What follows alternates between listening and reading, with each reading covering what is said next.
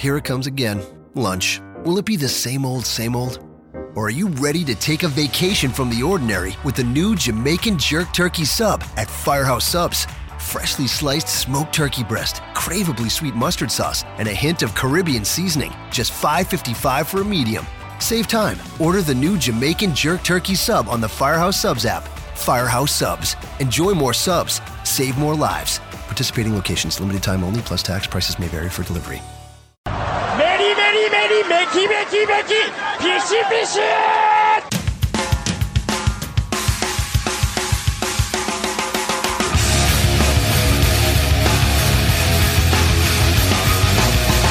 You are listening to the Voices of Wrestling podcast with your hosts, Joe Lanza. X out, go listen to some boring podcast With her, with where they're afraid of their own shadow.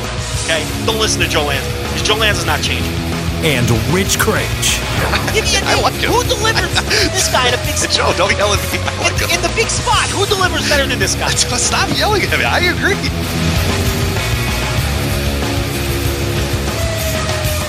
Welcome once again to the Voice Wrestling Flagship Podcast. I'm Rich Kraetsch alongside, as always, the Kenta Kobashi of sex, the king of banter, and a reason and well-explained man, Mr. Joe Lanza. Joe, you picked up you actually you picked up a new nickname right on this uh, last week's five-star match game.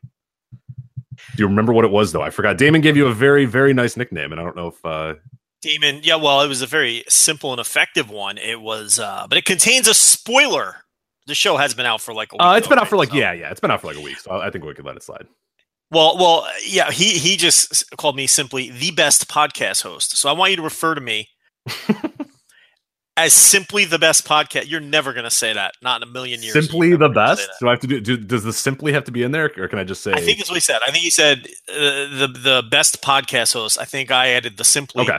Um, but you could refer to me as five star match game champion if you Okay. like. Mhm. Um, I defeated Damon, and then I defeated all the subsequent winners in shows that have yet to air. um, so I am the official uh, five star match game uh, champion. Yeah, we're closing it down. Podcast over. You uh you defeated everybody and might not even get released because, you know, you defeated that person, that respective person so much that they're they're, you know.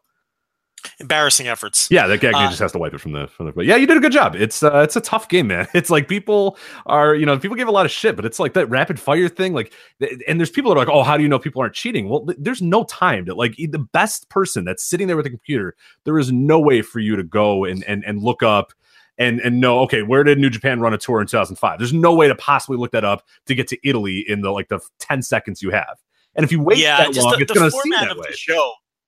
Yeah, if you're waiting, that that's the thing. The format of the show makes it almost impossible to cheat. I mean, if you were really going to cheat at that, I mean, the best you can do is like pull up a bunch of pages and have them at the ready. But the thing is, you don't know what Joe's going to ask either. So it's like, okay, let's let's say you wanted to cheat. Which what are you cheating for? It's not like we're winning a billion dollars here. But that's what i was going to say yeah well, we'll first look in the mirror and decide why you're cheating at the five star match game but okay but if, if but if you must cheat for some reason, I mean, you know, let's say you pull up a page and you're like, yeah, I'm really weak on these tag team champ. But then he asks about the Never and Intercontinental champions, so it's like y- y- you can't even. It's way too hard, and like you said, there's just no time. I mean, you're getting asked those questions in, in, in rapid fire, and you can't sit there and, and and you know, it'd be pretty obvious if someone was working the old Google gimmick. But um, it, it's it's harder. What people don't understand is is when you listen to that show you think you know every answer and you would blow the other guy out by 50 points. The problem is when you're on the game, there's this weird pressure that makes it hard to think.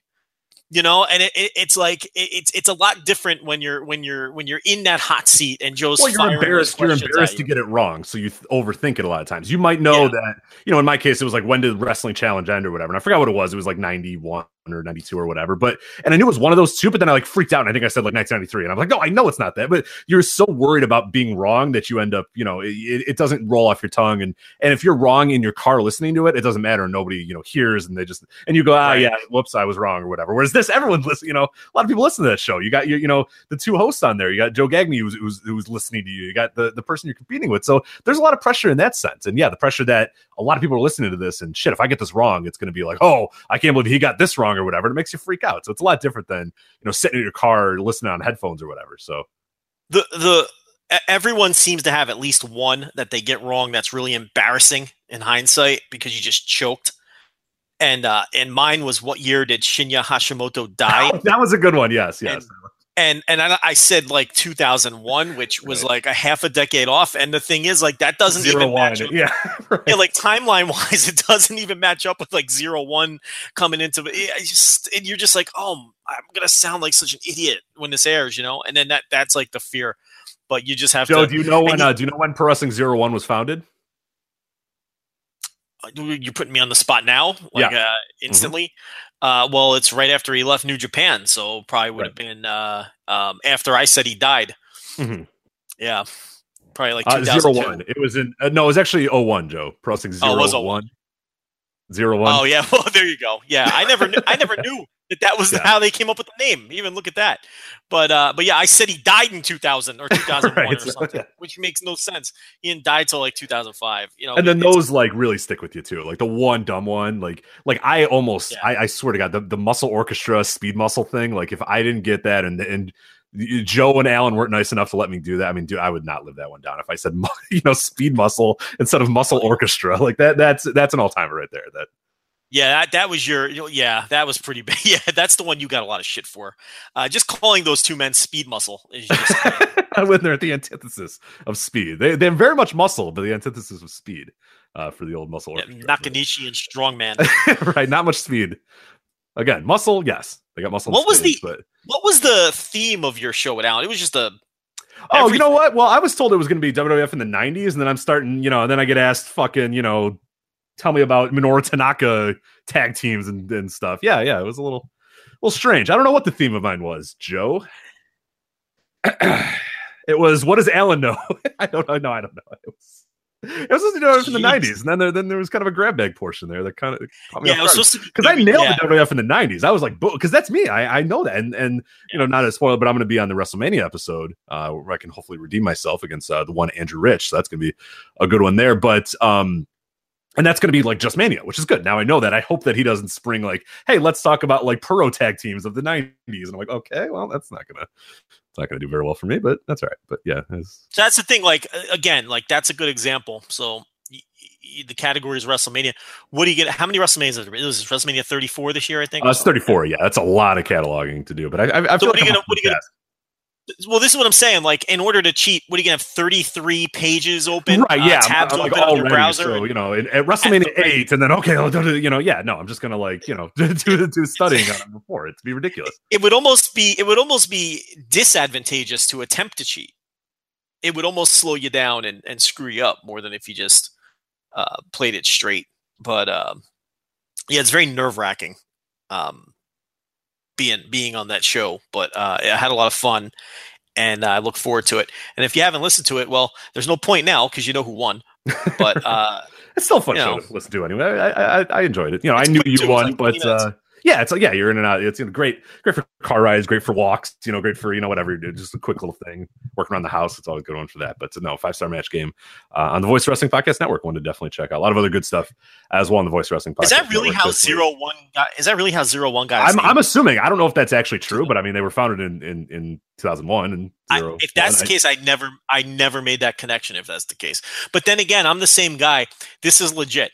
I didn't know Masa Chono was a yakuza gimmick until like two years ago. Oh, see, I wouldn't know that either because I don't know anything about the Yakuza. So But now it makes sense when someone like ca- I saw that casually somewhere, and I was like, "Holy shit! Why am I so stupid?" Of course, he was a yakuza guy. How did I not make that connection? You know, the trench coat, the glasses.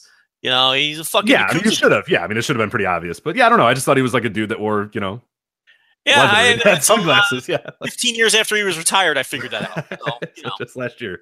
Yeah, I got it about that Masa Chono. I got it. I got it. That's good. But uh, yeah, we got a lot to talk about this week. Um, a lot of news going on. A lot of shows coming up this weekend. Royal Rumble Takeover.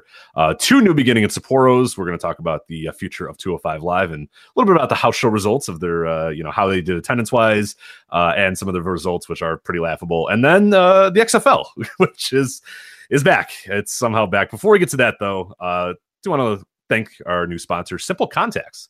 Uh, Simple Contacts Show is a convenient way to renew your contact lens prescription uh, and reorder your brand of contacts anywhere in minutes It's vision care simplified. And I'm somebody who wears contacts and wears glasses. So I was very interested when they said, Hey, are you guys, you know, potentially interested in, in, in talking about this product? And I said, I am, and I will buy contacts because I need contacts.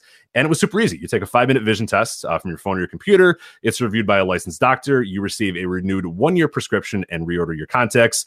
Uh, if you have an un, uh, you know an expired um, uh, prescription, you can take a, or if you have an unexpired prescription, you can take a photo of that and they'll use that if you don't want to go through the eye test or whatever, which is pretty cool.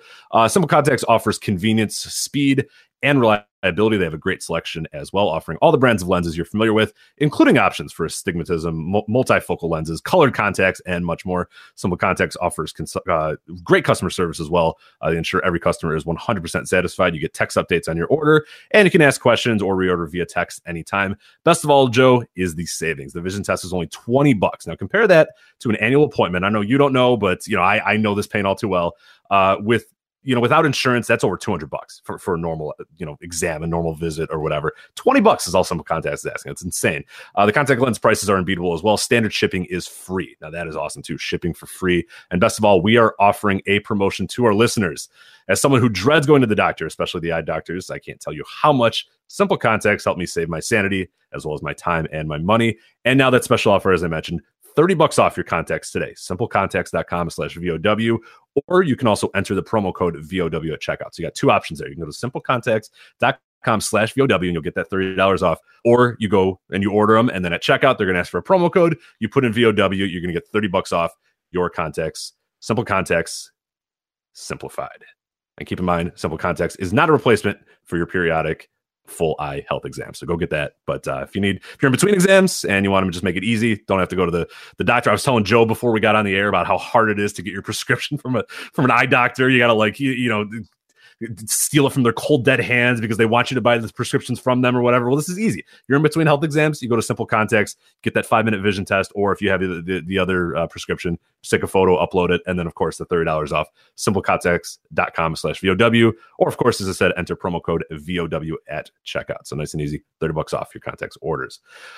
Okay. Um, I feel like we got to talk XFL to kick it off, right? It's the news of the day you know, we're not gonna, I don't think we're gonna get too much into it because it isn't wrestling, but it, it is because it's Vince McMahon uh, doing this. I do want to read this uh, really quick. This from the WrestlingObserver.com, just kind of a recap of what happened today. Um, and we knew about this. We talked about a few weeks ago that this was being rumored that this was what the Alpha Entertainment was. This is what Vince was planning on doing. Well, he made it official uh, this afternoon, and this is from WrestlingObserver.com, just kind of recapping it. Um, this is what Vince McMahon said. The new XFL will kick off in 2020, and quite frankly, of course, he would say quite frankly, uh, we're going to give the game of football back to the fans. At the start, there will be eight teams, 40 man rosters, and a 10 game regular season. There'll be a postseason with two semifinals and a championship game. Uh, one little wrinkle here: they haven't decided in which cities the teams will, but or in which cities you know they, will have teams. They have no idea. They haven't come up with any teams. Somebody said, "What about San Diego?" And Vince went, "I don't know. Whatever. I don't. I don't know. Anybody. Anybody wants a team can have a team, but uh, there'll be eight of them." It's not going to be a franchise model, and I'm curious. I, I do want to get your thoughts when when I'm done kind of reading this. It's not going to be a franchise model. It's going to be a single entity thing, and there are some single entity sports leagues, and we'll talk about that uh, in a bit here. But the XFL, Vince McMahon, Alpha Entertainment, that is all going to be owned by, by, the state. It's all under the one roof. Every team is under the one roof. It's all, you know, they're all pulling for the same thing. There's, there's, you know, some issues there with competitiveness. And we'll, like I said, we'll get to that in a bit, but that is an important thing. Not franchised. It is single entity. They own every single team. So the, the main management owns every single team. Uh, plans are to start the season in January or early February, which is around the end of the NFL calendar. Of course, we're, we're coming up on it right now about when they would start, you know, obviously maybe between the Super Bowl or right after the Super Bowl, it would come out. Uh, there will be a multi-platform approach to presenting games with them being available on big screens and mobile devices per uh, Vince. Uh, McMahon said there will be no initial talks with broadcast pon- uh, sponsor or, broadcast partners rather, uh, but claim there's interest out there. So he's not had talk with any broadcast partners, but there's interest. So I, I don't know what that means, but okay. Um, on the subject of WWE, McMahon said that XFL Revival will not affect his current role. There will be no crossover of talent between the groups. And McMahon said that WWE isn't involved with the XFL because the initial $100 million investment was too rich for their blood. Uh, McMahon said the quality of the human being will be as important as the quality of the player who plays for the XFL, which I don't know what the fuck that means, but okay. Uh, he said they don't want players who will have any criminal, uh, any criminality associated with them, and you won't play in the XFL even if you have a DUI. So no criminals in this XFL. Uh, McMahon McMahon noted that the league will have nothing to do with politics and will stay out of social issues. Uh, when asked if players would be required to stand for the national anthem, McMahon called it a time honored tradition in sports to stand for the anthem and said players will know the rules and regulations. So, uh, per, you know, one real quickly here, the XFL will be hiring experienced executives, and McMahon claims he will not be the public face of the league. Uh, McMahon said they'll be listening to fans, players, coaches, medical experts, technology executives, members of the media, and anyone else who loves football to kind of figure out what the hell they're going to do here. Uh, he mentioned eliminating halftime, having fewer commercial breaks, making the game faster, and simplifying the rules as much as possible. So uh, this is a great quote too. He said the intent is to make it a much faster game. Sitting and watching a three, three and a half hour game is laborious sometimes. You were telling us, Vince. Uh, sometimes it's not, depending on the quality of the play, but we intend to have a much faster game. We are going to try to get it to two hours. That's our goal. That's the experience uh, I think that most people would enjoy and doesn't take up a lot of their time. All right, Joe, what the fuck is Vince McMahon doing? What what, your, what is your take on on what we know right now for the XFL? Well, we've talked about this when he started up the Alpha Entertainment, so I don't think we need to repeat all a lot of the points that we made previously. Um, what I found interesting, though, what we learned today, this is sort of a pivot from the original XFL, which was football the way you remember it, hard hitting, concussions. No, he's talking about safety, and he's talking about um, you know it's not the the in your face uh, Vince McMahon style, what you would expect from Vince McMahon. You know, it, it, we're not going to have cameras in the cheerleaders' locker rooms, and we're not going to have Jesse Ventura chasing coaches down the sideline for interviews, uh, you know, doing pseudo wrestling angles, and we're not going to have, you know, um, no fair catches on punts. I mean, he must have talked about player safety. Um, you know, for 20% of his spiel today. So um, it's interesting that Vince is cognizant of the current climate and isn't trying to sell the league in this. It, it, he, he's selling it in a completely different way than he sold it last time. Yeah, which I was surprised. Yeah, no, no, 100%. Because last time, if you ever watch, if you go, of, of, course, if you watch the 30 for 30, all the commercials are about it being harder hitting and how the NFL is no fun. And there's too many penalties. Yes. And, you know, you know, we're, as you said, no fair catches on punts, which is ridiculous. Like, that's just a, a terrible yeah. thing to do. And then, like, the, the, you know, the coin toss is like guys crashing into each other. Is that like, yeah. that was what it was. It was hard hitting, less penalties, more gratuitous sex. It was very much what WWE was at that at that time in 2000 and 2001 or whatever. It was it was in your face. The NFL has gotten it, it's gotten too corporatized. It's gotten too polished or whatever. And we're going to strip that and get back to like you said, football as it used to be, is what McMahon would, would say a lot of times. He has no clue because he probably hasn't watched football in 40 years and probably still hasn't watched football. But he was sort of presenting it as we are the alternative to the NFL. So everything the NFL does we're going to do the opposite, but we're going to do it in much more brash, more hardcore, more, well, that's more the, physical that's, uh, approach. More physical. See that that's what's interesting. I think he's still trying to be an alternative to the NFL, but in different ways this time around. A faster game, two hour games as opposed to three hour, you know, three and a half hour games, and and and things of that nature. But he's staying. He was very. Uh, I thought he he very much intentionally um, got out in front of uh, the idea that he was going to make sure that this league was safe. Um, I thought that was intentional. I thought it was, he let off with that on purpose, um, just to get all that stuff out of the way. And he really wasn't interested in answering the the uh, national anthem questions. Um, he kept dodging them um, just by giving vague answers. He referenced a a, a league wide rule book that would handle this sort of thing. I mean, it's very obvious to me that in the contracts and in this rule book, there's going to be a rule that you're going to have to stand. I mean, that's pretty obvious to me. Um, that's an issue I don't give a single shit about. It, it I'm tired of it in, in NFL discourse. And look, if players want to kneel, you know where I stand on this. If you want to, ironically enough, stand on this. Um, if players want to kneel, they can kneel. it doesn't bother me at all. If players want to, uh, you know, if they want to use that as some sort of, uh, you know, um, non nonviolent, uh, silent protest of, of what's going on in society today. If you want to kneel, go ahead. If you want to stand, go ahead. I don't look down on players that kneel. I don't look down on players that stand. I think, you know, we all have our right as Americans to, you know, uh, protest in, uh, um, peacefully any way we choose. That's fine by me. I also uh, don't have a problem if if it says that you have to stand. I, you know, that's it, this is a private company. If, if he says the employees got, then they got to stand. They don't have to play. Uh, you know, so I, I, don't really care about that issue either way. But that's obviously going to be a huge focus uh, mm-hmm. for everybody moving forward with this thing. Were you surprised of, he wasn't more boisterous about no we we're, we're gonna have them stand or because because everybody sort of assumed and and I did as well and I believe you did as well is that when McMahon was going to come out with this it was going to be very much not not politicized but very much like no our players are gonna stand or you know it, like I thought he'd be a little bit he was very coy with a lot of the stuff here and that's not to say that he's I think he doesn't I, I yeah exactly I think he didn't want that to be the headline today Right, right, right. Which is smart. I mean, I, I that's not. I mean, because uh, especially with, again when we're relating it back to the original XFL, that was McMahon sitting at that podium and being like, "God damn it, I'm Vince McMahon, and this is going to be, you know, football." You know, he was very, very boisterous that first press conference for the XFL. This was very calm, reserved. Like, hey, look, we're gonna, you know, work our way through this. So it'll be 2020. Like, it, it wasn't like, hey, we're gonna start, you know, in, in six months, like or whatever. I forgot what the XFL was. I mean, turnaround was ridiculous for the, the original XFL. Whereas this is like, hey, we're gonna take our time. We're gonna talk to people. We're gonna listen. Safety you know, we'll we'll see about the rules. We haven't quite, but yeah. So that was th- I thought that was a little interesting because I thought he would come full boat. You you know, all right, no, everyone's got to stand, and and I guess the one thing is just the no criminal records thing. That was kind of an interesting take that that he he got pretty heavy on too. But I wonder if that will lessen as time goes on and as he realizes uh, a lot of football talent you know, might have a few things in their history. And, hey, hey, it might be tough to find a not, you know, completely league filled with people that don't have anything on the record, especially if he's considering DUIs and, and little misdemeanors or whatever as being criminal records. So, I mean, I don't know. I think you can find 40 guys for eight teams that don't have a criminal record. I don't, I don't see the look. I think it's a pretty interesting line to draw in the sand with DUIs. Um, you know, I mean, uh, n- not that I think DUIs are a victimless crime or anything like that. I, I don't, I don't, I don't drink personally, and I think uh, drunk driving is something that um, I think is pretty gross. But look, you know, there, there's, there's, there's levels here. I mean, there's the guy who's on, who's on his eighth DUI, um, who is a danger to society, and there's the guy who leaves the Christmas party after having two beers, you know, who came up 0.01 over the limit one time in his life. So, I, you know, I, I don't know. It's an interesting line in the in the sand to draw. Um, but yeah, like you said, who knows where he's going to eventually fall on that? Is are they going to be a stickler for this? Uh, if there's a guy in season who, um, you know, what if a guy picks up a DUI in week four? Are they going to kick him out of the league? You know, it's just it's a weird thing.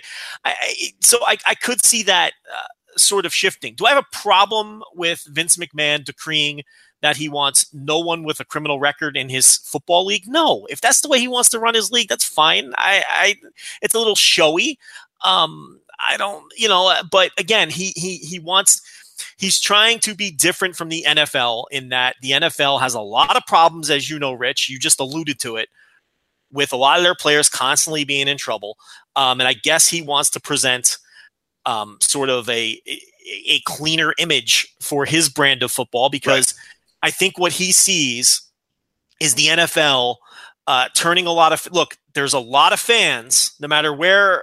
Uh, you know, I just gave you my personal stance on it. I know Rich has similar feelings to me with the kneeling, um, but look, the fact is, there's a lot of people who were turned off by that, and, and you know, uh, it, and and he's trying to, I, and that's why I think there probably will be a rule in this league where you'll have to stand because Vince is going after people who are disenfranchised by the NFL for various reasons, whether it's uh, some of the players kneeling, whether it's uh, the the um, the reputation of the NFL players for for being criminals in a lot of cases, whether it's uh, the games are too fucking long and they're eating up seven hours of everybody's Sundays. You can see that he's going after things that may have been pushing some people away and trying to win those people over. Look, at the end of the day, it's not going to work. It doesn't matter what he does. We talked about this at length, you know, a couple of months ago. Um, second tier sports leagues just do not work in this country. They just don't. They've never worked, not at the level that he wants this to work. If he wants to exist in, you know, some hokey arena league football level where it's basically semi pro and it's completely non visible and nobody pays attention to it, sure, he could probably run a league like that until he dies. But you know, Vince McMahon wants his league to be high profile and in the spotlight and to matter. And that's just not going to, it's, it's just not going to look, Rich, we know better. This isn't going to work Right, there's, been, there's been two leagues in the in the last hundred years that have even made a blip on the radar. It's USFL and the ABA, and that even then the ABA was constantly at, at you know minutes away from death, and was hoping the entire time that the NBA would would you know absorb them and, and, and do a merger, and eventually they did. But yeah, I mean the ABA was was was hanging on by a thread, and and still we talk about that, and it was barely on TV. It was bar- I mean it just had you know some innovations uh, that that was eventually picked up by the NBA, but for the most part the ABA w- was really a nothing, and the USFL was another one that competed briefly, and then you, you know it, it it came for a few years and, and, and got a few players or whatever. And then little by little as they tried to compete a little bit more with the NFL that went away. And then I guess you can count arena football as well but they were the same way. They they you know had a little bit of a blip maybe a 4 or 5 year blip where where they were relevant on on any sort of level and now the you know the arena football still exists but it's it's a four team single entity it's like it's nothing it's it, it, it's garbage it basically doesn't exist on any level anymore ABA of, course gets absorbed by the uh, the NBA after only a couple years and the USFL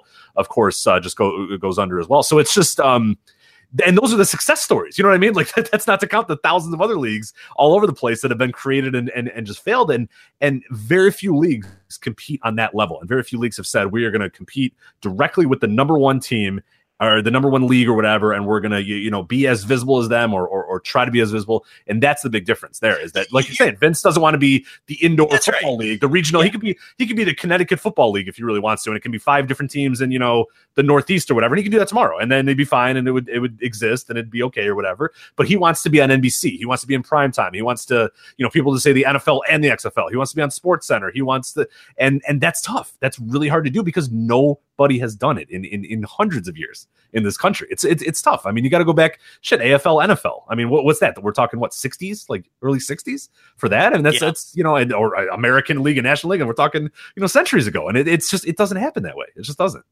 you, the success stories that you cited, one got folded into the NBA because Right. it was uh, a financial disaster, and the USFL, which is the best example of a, of a football uh, success story as, as something to um, compete with the NFL. What it lasts? It lasted what three or four I years? three. I think three or or maybe four. It might have latched on for another four. Yeah, yeah. that, of course, is Donald Trump's football league, and then and and it lasted three or four years, and then won a lawsuit against the NFL for one dollar. So these are your success stories that you're talking about.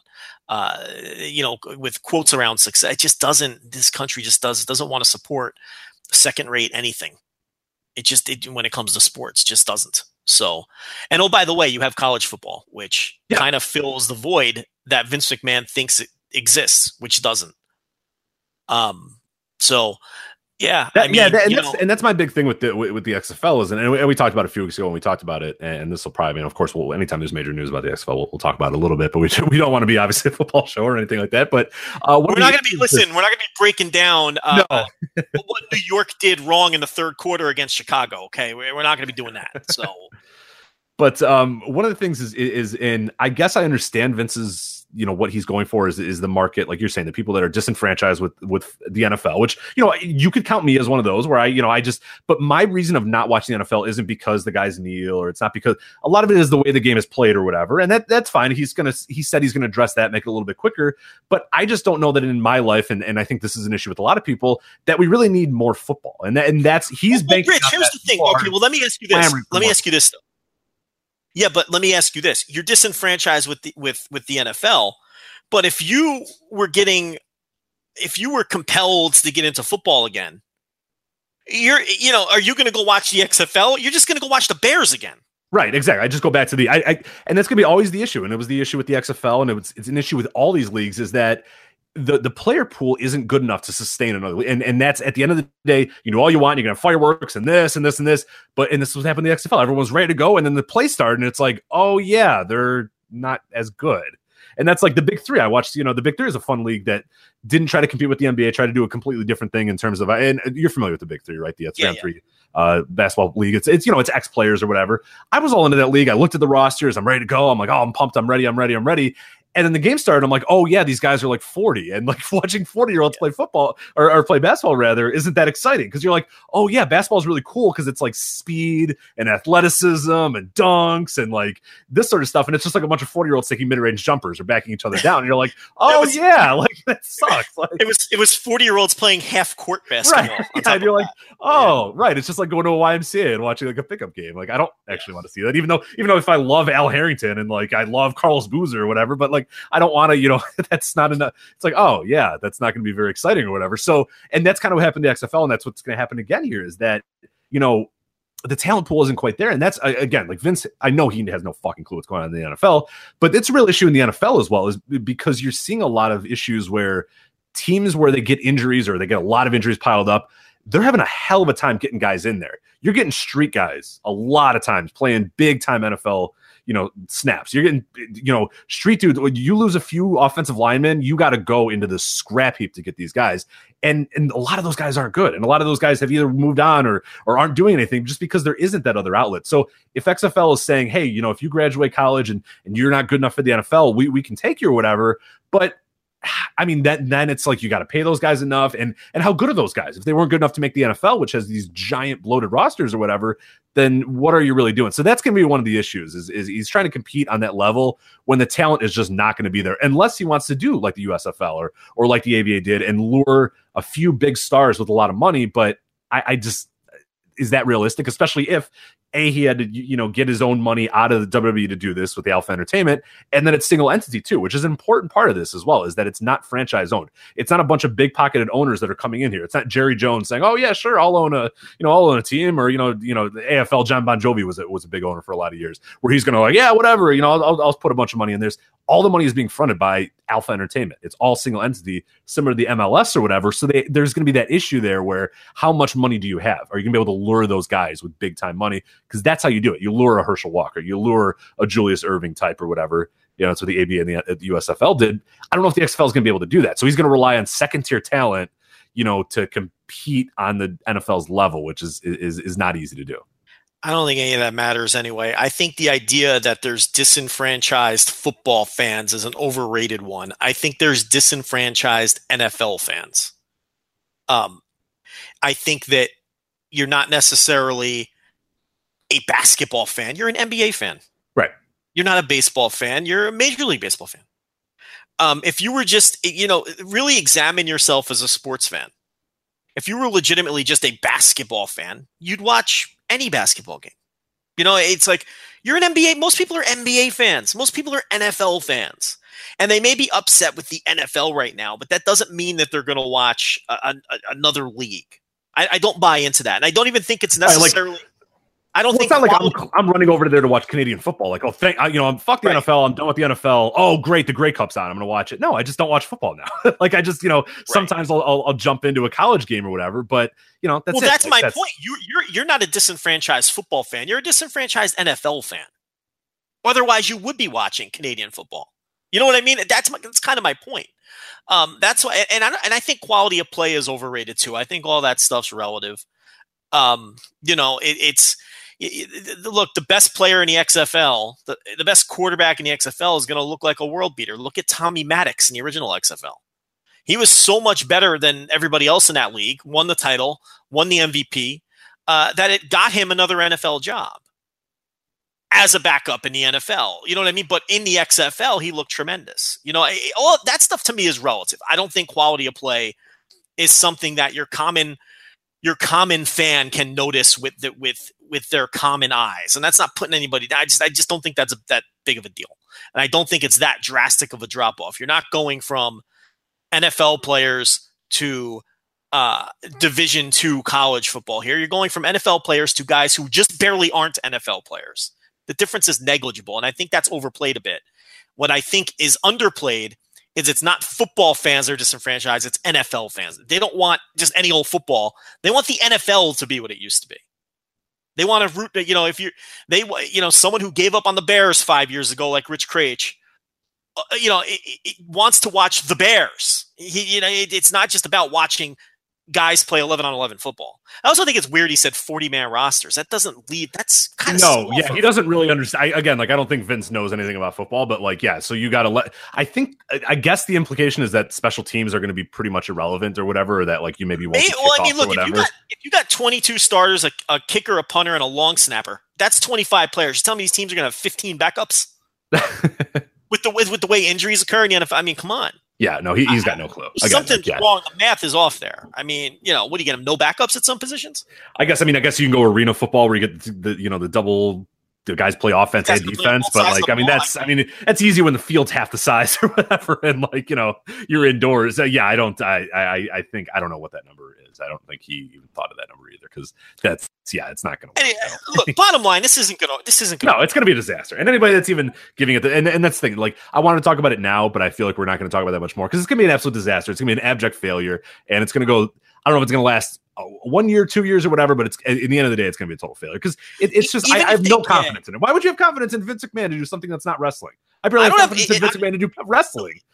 There's no re- yeah. There's no reason to have confidence in Vince McMahon doing anything other than wrestling, and there's no reason to have confidence in any other second rate sports league starting up because the, the, the history just shows that they all Right, And fail. there's guys. I mean, there's there's guys that bust their ass to try to get these these secondary leagues. There's a great podcast I, I, I recently discovered. It's called Good Seats Still Available, and it's all about second tier sports leagues or whatever. And, and this guy will interview guys, and you, when you go over these guys' histories, you know, I used to be an executive at the NFL, and then I, I left to like the guy that, that founded Arena Football was he was a, like a legit high level executive at the NFL, and just was like, you know, I had this idea for an indoor football league, and I just kind of did it. And that's a dude that that knew football from the like the back of his hand or whatever, and it took forever for the AFL to get to even a blip where it got on NBC for a few years, had a little bit of you know, notoriety, and then now, like I said, it's a shell of its former self. It had three years of like relevancy, three or four years of relevancy, and that's a dude that knew football, that lived football, that what and and had connections and new owners and knew how to get played. This is Vince McMahon trying to jump into football. You know when he has Well, to the move the- football arena players, it's a football- dirty lad for God's sakes. I mean, Arena, arena football is really the success story you need to point to because it's existed for over 20 years or whatever, but not at the level that Vince is going to find acceptable. You can live at that level. I Vince can do that. Oh yeah, yeah. No, arena football lasted for ten years before it was even on any TV. It was just kind of a regional. Yeah. Hey, come to your local stadium in in Des Moines or whatever and watch arena football, and it's fine. Like I used to go to a lot of arena football games in Chicago. I enjoyed it. It was fine, but I, I took it for what it was. It was five bucks for tickets as a high schooler. It was great, cool. Yeah, five bucks. Me and my buddies. night of the car and go. entertainment that you'd never think about again, and you'd have no connection to team. Uh, you'd have no connection to the play. Yeah, it- it- I'm wearing a Chicago Rush shirt right now, sir. So you tell me who doesn't have. No, I'm joking on that, but but I like, mean, yeah, yeah, like it's if- it's. It's, it's that. It's minor out- league hockey. You know, minor league hockey. Yes. The AHL has existed for for years and years and years because it never tries to be anything more than it is. It's you know, yeah, we'll let you know, we'll feed you know players to the NHL, and that, that's fine. We're, we're fine doing that, and that's one of the things that a lot of people have brought up as well. Is is you know, does the XFL become a feeder league for the NFL? And th- that's people that I think that have no fucking clue what is going on. They don't need that. They have college football to do that, and and. Right. Vince McMahon doesn't want to be a feeder league. That's do you think No. this dude Yeah, yeah. wants to be the ring of honor of of football? No, yeah, no he wants shot. to yeah No he shot. wants he wants to put on WrestleManias. He wants to put on you know the big he's he wants to be the big guy. I- you know he wants to be the big dog in, in this or whatever. It's it, no, I mean so the idea that he's going to be a feeder system that he's going to work with the NFL that that's none of that's going to happen, and that's going to be one of the many reasons why it, it just fails miserably. And if the NFL ever sees this as a threat, which I know that they don't, but if at any point they decide that this is a threat, they're going to start up a feeder league. I mean, they had the they had the World League for a while, which Yeah. essentially served that purpose. Uh, it eventually uh, fizzled out. But if they ever felt like this was a threat, they would start up their own and they would offer more money and a pipeline to the NFL. And any player is going to choose that over Vince McMahon's vanity project. So the NFL could snuff this out anytime they want. The problem is the NFL has to be careful with stuff like that because of you know you don't want to you, you don't want to uh, you know poke the bear with people claiming that you're a monopoly and things of that nature. So you kind of let these leagues start up and you let them flame out on their own. Um, Right, but if they knowing really that yeah, knowing that there's no com- competition whatsoever. Right. So. But if they really wanted to, they could snuff it out in a second. Uh, you know, and if people think that going out and signing Colin Kaepernick and Tim Tebow and and and Robert Griffin III and Johnny Manziel, although he I think he's got a few DUIs, so I don't know if you're uh, you're signing Johnny Football to your league if you're being strict with the rules. If people think going, look, those guys will get attention. There's no question. You put Robert Griffin III against Colin Kaepernick, Week One, national television. I have no doubt that'll do a deep. That'll draw a couple million viewers. But just like the first XFL, it'll wear out its welcome, and by week three, no one's going to care because it's not the NFL and it's it's gimmicky Vince McMahon football. So you you, could use those guys to draw attention to you to, to your league initially, but it, it won't sustain. That won't matter either. So, um, you know, it, it's like you said, your really your only prayer is to offer real money to real stars. Um, but even then, you're still facing an uphill battle uh, you know, on fucking ice skates. It's impossible. Yeah, and there, there was a league. I don't know if you remember this a few years ago, maybe about ten years ago or so. It was the All American Football League, and it was this idea that we're going to put uh, you know, teams in, in in predominantly college towns or whatever. So like Gainesville, Florida, I think it was was going to yeah. get a team or whatever, and they were going to try to get, Alabama. Yeah, exactly. Those yeah, sort of things, and they were going to try to attract you know talent from those college teams that didn't make it to the NFL. So I think like Chris Leak was like this big deal that he was going to go to Florida. I remember because I, I did a project on this because uh, I was in a sports business class at this time, but very similar idea. Like let's oh, let, you know let's these disenfranchised and in this case it wasn't nfl fans but people that still had this attraction to guys that were great in college that didn't quite make it to the nfl or whatever. It's very similar. It never got off the ground. They never even played a fucking game with this thing even though after they planned it for years and years and years and years they had a draft guys got signed they never played a single game. It was six teams and and and that had a lot of backing too. That had like some big deal backing. They had signed some contracts did all that stuff and it didn't even get on the ground. So it's just it, it's so hard to do what they're they're trying to do. So yeah, anybody that's that's really you know covering this with any you know real seriousness is doing so because it's Vince McMahon and because they're wrestling fans or whatever. But you really got to look at the history of uh, of secondary sports leagues in, in this country and, and, and across. I mean, it's just it, it it just doesn't happen, especially in football. It's so hard to do it in football. And these are guys that know what the hell they're doing. Vince has no clue what he's doing. Yeah, I just I just don't think super conservative patriotic guy who decided not to watch the NFL this year is going to be attracted to a different football league. He wants to watch the NFL. He just wants to watch the NFL the way he remembers it. He doesn't right. just want to watch some other football league. All right, so that's our XFL thing. Uh, hopefully, we don't have to get to that too many other times. Uh, Joe, where do you want to go now? Obviously, we have a huge week of uh, WWE events. We got Royal Rumble Takeover. Uh, we also got two shows in New Japan, the new uh, New Beginning in Sapporo, two uh, shows, the 27th and the 28th. Uh, is there any one direction you want to go there? You want to maybe go chronological? I think we can maybe. Well, let's get let's get Enzo out of the way, and then. Um, oh right, okay, yeah, 205 Live, yeah, 205 Live stuff, and then I guess we can bounce from there um, stayed with WWE, preview their big weekend, and then preview New Japan wrap things up. Let's do cool. that. Cool. Sounds good. All right. So, uh, Enzo fired, gone. Want me to take this one?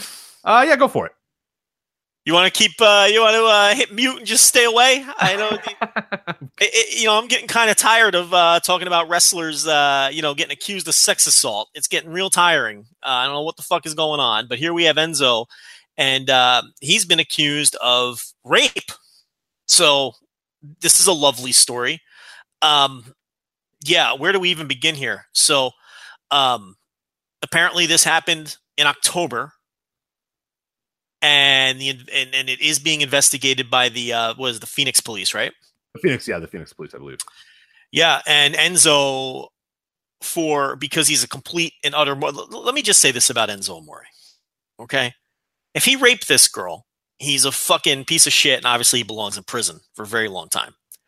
If he didn't rape this girl, he's just one of the dumbest motherfuckers on the planet. How do you not tell your employer that you're being investigated for a rape for three months? Like his, obviously, if he didn't tell them for this long, if the alleged victim hadn't tweeted about it, he still wouldn't have told his employer. He thought that he could just sweep this under the rug Let's say, for argument's sake, that the investigation concluded and they found that uh, some rock solid evidence that he didn't rape her, meaning he had a, a, a, rock solid alibi that he wasn't even in the state, something just utterly ridiculous. Let's just, for the sake of argument, say that.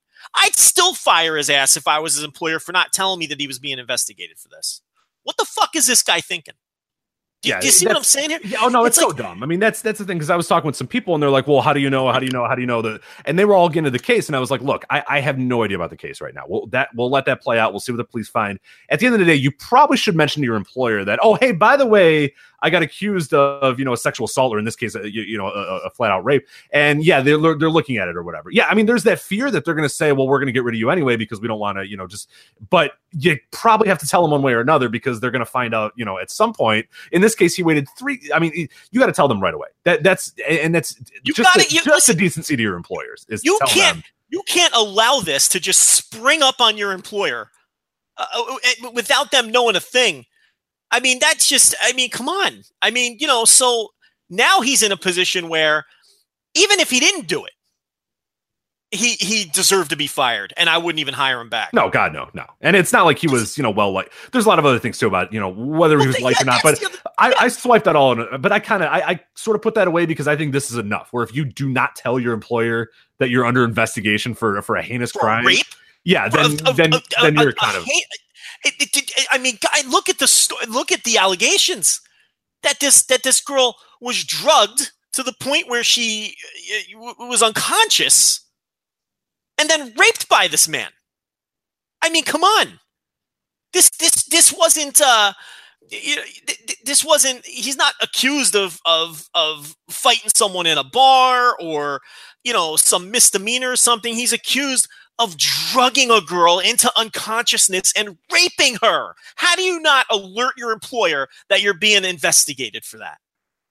I mean, that it, it just it, come on, it's crazy, you know. And it, it's like, and yeah, like you said, he wasn't well liked to begin with. Um, th- th- all the stories are out there. I mean, WWE basically turned it into his gimmick. They did that that thing with Corey Graves on the network, um, kind of turning the idea that uh, he's not very well liked in the locker room into uh, part of his fucking wrestling persona. Okay, and let's face it with Enzo Amore. Okay, this guy's a fucking. This is the kind of guy Enzo Amore who. You know, he's the he's the kind of dude who who turns up dead on a motel room floor because he's you know uh fucking because he drank too much cough medicine with fucking SoundCloud rappers. That's the kind of guy he is. Okay, he runs with terrible crowds. He hangs out with these these fucking Joe just discovered people. SoundCloud rappers not that long ago, so so Well- let him uh, let him have his fun here. But they are terrible, so I agree. That's what Enzo Amore is. These are the people he's hanging out Right, with. right. No, he wanted to. Like he wanted. No, he legitimately wants to be a SoundCloud rapper too. That's the funny part. Is like there's always those reports that he's you know not you know when he wasn't. I, I don't know if you remember these, but a few months ago when it was like reported that he wasn't well liked or whatever, that he was working on like ah maybe I have an exit plan, maybe I get out of this, and and what he wanted to do is become a rapper, which is just like oh okay, like have, have fun. I mean, his but- two his, his two accomplices in this alleged crime are like one of these third-rate SoundCloud rappers and and someone who's famous for being famous on Twitter. It- it- it's like, you know, it's like when you reach a certain level of fame, stop hanging out with with low-class people like that. You know, but he is a a- low-class person. He's a low class person. Yeah, I was gonna say he's a low class person. So low class people hang out with low class people. You know, so A- a- and there is a thing where you know it's there's a there's a famous saying you are the company you keep you know Right. and i don't necessarily adhere to that 100% but there is some truth to that saying you know and when you're hanging out with with pieces of shit and low lives and miscreants and and and and you know eh, look eh, you know supposedly this was a hotel room full of every drug on the table and and and just bad people doing bad things. And and and he's alleged to have brought some of these people into WWE locker rooms in the past which is part of the reason he's not liked. You know? So he rolls with this crowd and I'm not shocked at all whether he did it or not that he's mixed up in something like this. Whether he did it or not I'm not shocked that he's mixed up in something like Right. this. Right. you know? And and you know we'll see how it plays out but to me if I'm WWE, I don't care how it plays out. Obviously, if he did it, he belongs in prison. But even if he didn't do it, I would never employ this person again. He's too volatile. He's a, he's he's he, what's what's the upside versus the downside of employing this man? Right. The chances are something's going to happen again very soon. Yeah. And, and, And maybe be the Rock. you to know about that either. Yeah. And he's, yeah. And again, the, the upside, the, you know, when you talk about floor ceiling, uh, yeah, the floors is, is we kind of saw it. And, and, and the ceiling is, yeah, the ceiling isn't the rock. It's not like Yeah. you have a megastar on your hands and it's He's like, not Stone oh, Cold Steve Austin, okay? But the downside is he's a fucking rapist. So why employ this guy? Let him go hang out, uh, you know, with his SoundCloud rappers and fucking drink cough medicine and fucking end up dead in the, on a motel room floor. That's his future. Go let him do it. Wash your hands of him. The guy is your classic d bag. He's a fucking douchebag. He's, he's, you know, this is someone who Vince McMahon should not hire for the XFL. Is what I'm getting at here. Probably not. No. Yeah. Okay, one way or this is not the kind of guy you want working for you. The guy's a D. He's your classic D bag. He is what you see on TV. If what he is on TV is him turned up to eleven, Enzo Amore in life is at ten. This isn't a guy who's a four turned up to 11, which is a lot of wrestling gimmicks. This is a guy who's already a fucking 10 turned up to 11 when he goes on TV. I don't think there's much difference there. You know, we've all seen his uh his Snapchat stories and his fucking Instagram and everything. This guy is what he says he is, which is a fucking train wreck. Wash your hands of this guy and fucking never associate with him again. And they scrubbed him from the website. They're not fucking around with this guy. I don't think he'll look. I, he can be exonerated. Like I said, Oh, he's not, he's never coming back. He's done. he can. Let me tell you something. He could. He could have a rock solid alibi. He could. He could prove that he was in fucking Helena, Montana, on the night of this fucking alleged rape, and they're and they they they are not bringing this guy back.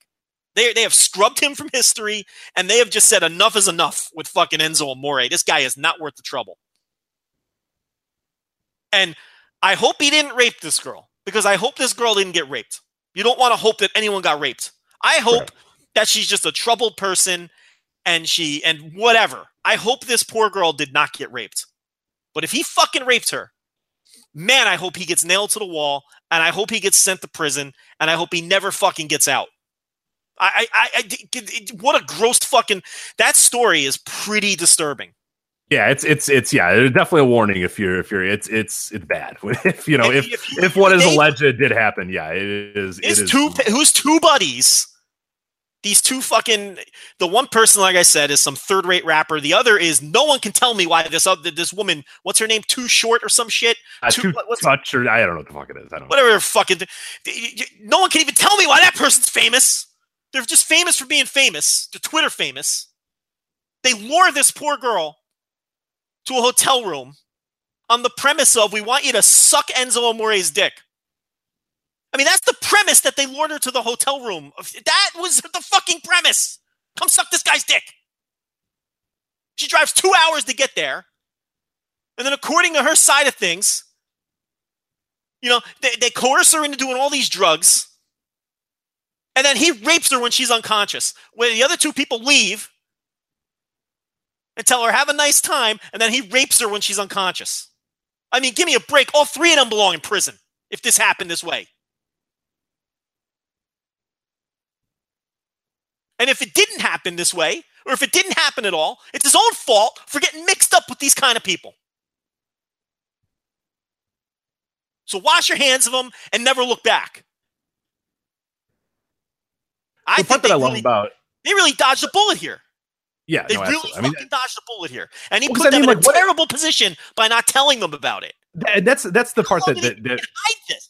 I, that's that's what really like perplexes me is that so did he think just one day like some news report is going to come out that Enzo Amore was cleared of you know rape allegations and like they're going to read that and go like what the what like what are you ta- oh yeah Yeah, yeah yeah sorry yeah sorry guys I yeah they thought I raped them but I didn't and it's like like dude you, you why would you not tell us that until just now Yeah. like did he really just think that that would never come up again that nobody would ever know that it would never be a point of contention maybe Or did, did he think his did he think his employer would be okay with that if he was cleared?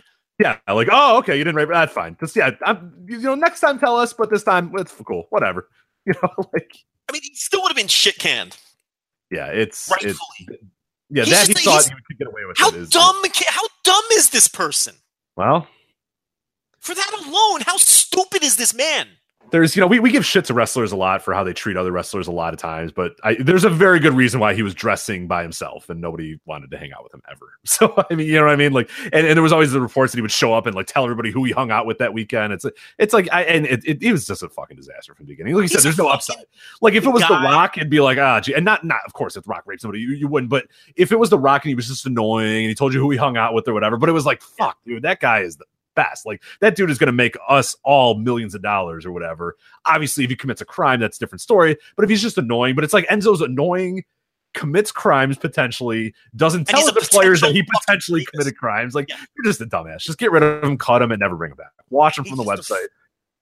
He's He's done. an He's absolute just- bag. He's an absolute fucking d bag. That's what he is. I mean, this guy was a Hooters manager before he got into wrestling. That- that's true, by the way. I mean, so I, I- you know, I mean, come on. And and if this is what he's doing, I mean, I don't even want to know what he was doing in that Hooters. yeah, I know. You know, I thought about that too. I was like, oh god. you know. So anyway, Enzo's history. You're never going to see him again in WWE. I can promise you that. Um, I suppose if he's exonerated in some way, I'm sure he'll get booked somewhere. Um, you know, I, I, I mean, you know, th- th- there was a story circulating. I think Mike Johnson said four Yeah, different indie Johnson, yeah. promoters asked for his contact info already.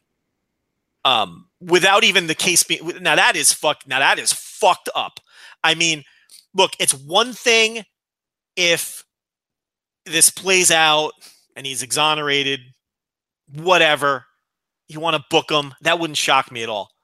And I guess I shouldn't be shocked, but I'm genuinely shocked that there's promoters trying to contact this guy while this investigation is still pending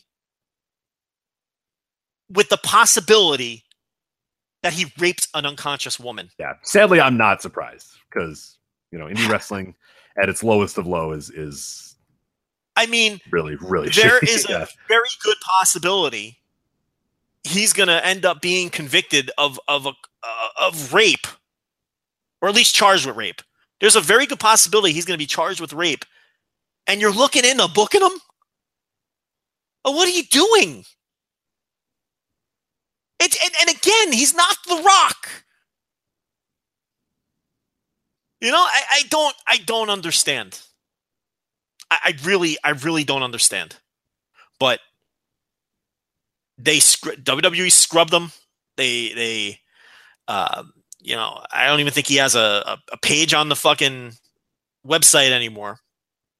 Um, I wonder if they show him in the title history. I wonder if he got the full Benoit treatment. I'm kind of curious. What, what, what was interesting though is I before we came on the show, I was trying to look up 205 Live house show results, and I couldn't find any of them. Like they were just gone, and I remember finding them before. So they like wiped out 205 Live results history, just Yeah. in case He's- he was, he's getting- in it. Yeah, He's getting pretty much the Benoit treatment. let me let me find out if he's in the uh, the, the title histories because that that'd be interesting to see. Um, So anyway, as far as the wrestling goes, um, what they did was they stripped him of the title, and they had Daniel Bryan announce at the beginning of 205 Live that the title had been abdicated of course, oh, that's the new word. Yeah, because I guess Vince McMahon has decided that he doesn't like the word vacate uh, for whatever fucking reason. Maybe he was watching some uh, some Mid Atlantic on, on on the network, and he probably walked into that meeting and said, "I heard Bob Caudle say vacate, and we're not vacating titles. That's Southern, Southern yeah. wrestling." So we're gonna abdicate the title. Damn it!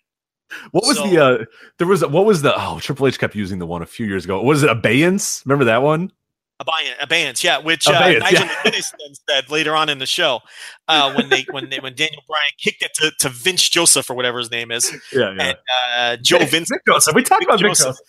That's our We guy. talked about Vic Joseph, and uh, Nigel said, you know, he he said that with he he said the title had been abdicated, and with the abeyance that we may see a. Uh, Nobody ever uses those words. we see- I've legitimately never heard those words ever.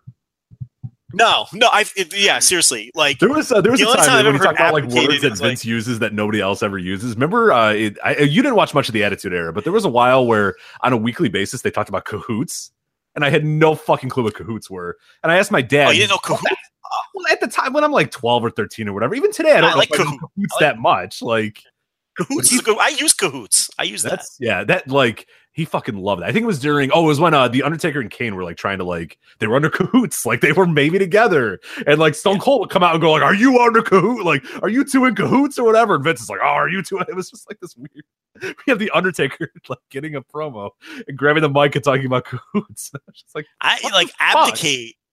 Like abdicate is like the only time I've ever heard that is like like in like if you're talking about like history and in like in the year 1300 a king abdicated his throne. You know, like I haven't heard abdicated use. you know, like Kaiser Wilhelm like abdicated the throne of Germany in you know 1917 or whatever. Kaiser Wilhelm. yeah, that's a good Really, one. uh, Kaiser Wilhelm. yeah. there's a reference for you. Kaiser Wilhelm reference. Um, but yeah, so you know, abdi- so he abdicated the title apparently, and um, they're going to now announce a GM next week, and then the GM is going to decide how the title will be filled on 205 Live. You know, now, I to me, the, is, is that even the right use of abdicate? I'm looking it up now. I don't think. Like, It- I think- abdicate is to give something up. Yeah, but it's it's a little bit more nuanced than that. That's why it's used in like the royal terms or whatever. Because abdicate Right. is, is per dictionary.com uh, to renounce or relinquish a throne, right, power, claim, responsibility, or the like, especially in a formal manner. So it's a formal renouncement of a throne, right, power, claim, or responsibility. Yeah, and it's really not what happened here. I mean, we've got a guy who's you didn't honorably say, ah, here, Yeah, yeah. Vince McMahon, I don't want He the was, title. uh, like, yeah. I guess Vince just he doesn't want a terminology like stripped of a title or Mm-hmm. vacate on his television because he's a fucking weirdo. So So, you know, yes, the title is an abeyance. it's an abeyance. But yes. So you know, um, but they're going to announce a new GM. Uh, to me, this is a good opportunity to sort of pivot away from this being little guy Raw, and with the goofy storylines and uh, the chin lock matches, and we all know 205 Live hasn't been good. Um, this is an opportunity to say, "Hey, look, Speak for yourself. I'm joking. It's been terrible. our champion's gone.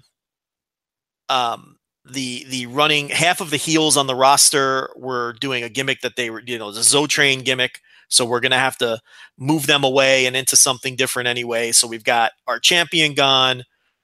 We've got half the heel roster has to be moved in another direction. To me, this was a very good opportunity for them to pivot 205 Live into something different because what they were currently doing wasn't working. They had a three show tour where they canceled one show. Uh, another show drew 1,200 fans. The other did a little better with 1,900 fans. But I mean, you know, they're drawn at the level of ROH. Um, you know, they, they, they haven't followed through with plans to run shows in February. Nobody's watching the show on the network. Uh, the guy that you built the show around is gone forever. This was their chance to say, let's try something different with these guys. But I get the sense with the GM search. I was gonna say then they they're saying that they're gonna install a GM, which makes you give up all faith that this thing ever was gonna be on the right track. At Yeah, and it, and and they already have you know you Drew know this Gulak- needs? Authority figures. More and you've got talking. you got Drew Gulak doing his comedy gimmick. You know, uh, they've got him lobbying for the position. You've got Akira Tozawa doing a Vince McMahon impression, lobbying for the position. So they're going to continue in their little guy raw direction. I mean, I think that's a mistake. I, I thought it was funny that this week on a show that obviously written in haste and kind of was a placeholder show until they get a new direction going, that they let Cedric Alexander and Mustafa Ali go out there after a two hour SmackDown, after a 25 minute mixed match challenge, and at the end of a 46 minute cruiserweight uh, 205 live show. Um, as tired of a crowd as you could possibly have, as apathetic as they were for the rest of the show. And those guys went out there and had a long cruiserweight classic style match, which the fans weren't into in the beginning. But those two guys won those fans over, had them on their feet, had them chanting, This is awesome and went out there and had a killer match that won an extremely tired crowd over. And people will still tell you that doing a cruiserweight classic style show will not work on the main roster. I just saw it work in front of a very tired crowd under the worst possible circumstances. People who did not pay to see those guys at the end of a long taping and it still got over tremendously. Just going out there and having a good match. You're telling me if you don't give these guys backstories the way they did on the Cruiserweight Classic and do, you know, um, and, and get away from the, you know, little guy raw bullshit that it will, I, I don't buy it. I think it can work, but I'm wasting my breath. They're going to announce a comedy GM next week, and it's going to be more of the same. Mhm. And it's a shame because, look, I look, I can't sit here and guarantee that a cruiserweight classic style presentation would be a massive hit and that they would draw more than 1200 fans to to uh to Rhode Island like they did this past weekend or you know any I can't guarantee that but what I can tell you is the current direction doesn't work isn't going to work and that there's no harm in pivoting to something else um but unfortunately we're never going to see it and we're just we're just you know pissing into the wind yeah, we're, we're spinning our wheels with that because yeah, it's it's it is what it is, and and like the house show results were that too. You know, it was a bunch of just there was there was some decent matches from what we heard from reports or whatever, but a lot of you know bullshit, a lot of you Well, know Joe interference Gagne- and stuff. Yeah, Joe just you know, was at the Rhode Island show and and he said that the matches were good and they got time, but they were 205 live style matches. Uh, you know, they were worked in the same vein. Um, you know, because I heard a lot of people saying, "Well, these are house shows; they're going to let them go crazy and let loose and work indie style." No, they they were never going to do that. Okay, that's that's that was never going to happen. It didn't. So you know, supposedly the shows were enjoyable, and um, the fans that they did draw were hardcore fans, and they were hot for everything. So that's good. Um, but clearly, uh, you know, it doesn't seem like it's a sustainable, uh, you know, third tour, just based on the numbers that they did and the fact that they had to cancel one show and it's not looking good since they didn't announce the February dates yet. I mean, they could do that tomorrow for all I know. Um, but you know, it's it's uh, yeah, it's, it's in a bad place right now, and that's what sucks. is the WWE roster is that so draws fifteen hundred fans per show. It's just Well, that's right, and, and that's what I'm talking about. Like, we can talk about those numbers being okay, but like WWE should draw more than Ring of Honor, at, you know, for the debut of this this thing. And it's it's like, yeah, it is what it is, and, and it's not going you to can't change. fill And- a two thousand if you can't fill a two thousand seat building, it's what are you doing? Yeah, what, what do you, why even bother? It, it's it's you know when when millions of people are watching your show on a weekly basis, and you know the marketing muscle that that WWE has, and yeah, you're getting 1,200 people. I mean, come on. That's, what it's- a it's- roster though. I mean, God, It's Cedric, great. It's great. It's a great, and that's why, like, yeah, people can tell you all you want about, oh, it's not going to work weekly. It's not going to. I I think that show is ripe for just because it's so compact, because it's so short, because that you can do a lot of fun stuff with that show if you really want to, especially with those guys. Jesus Christ, the roster's stacked. I mean, if the NXT roster, if the NXT roster can draw ten thousand fans four times a year, why can't this roster? Right. If it, it's all in the way you present them, you know, it's the NXT the, the takeovers wouldn't do as well as they do if they had Raw style presentation. I think we would all concede that. So why would 205 Live do any better on the road if it's presented just like Raw or SmackDown? Because you you you because also fans see it as second rate, third rate really, because they see SmackDown as second rate. So, you know, if if if if you presented the 205 Live stuff the way you presented NXT, I, I see no reason why it couldn't draw better than it did this past weekend.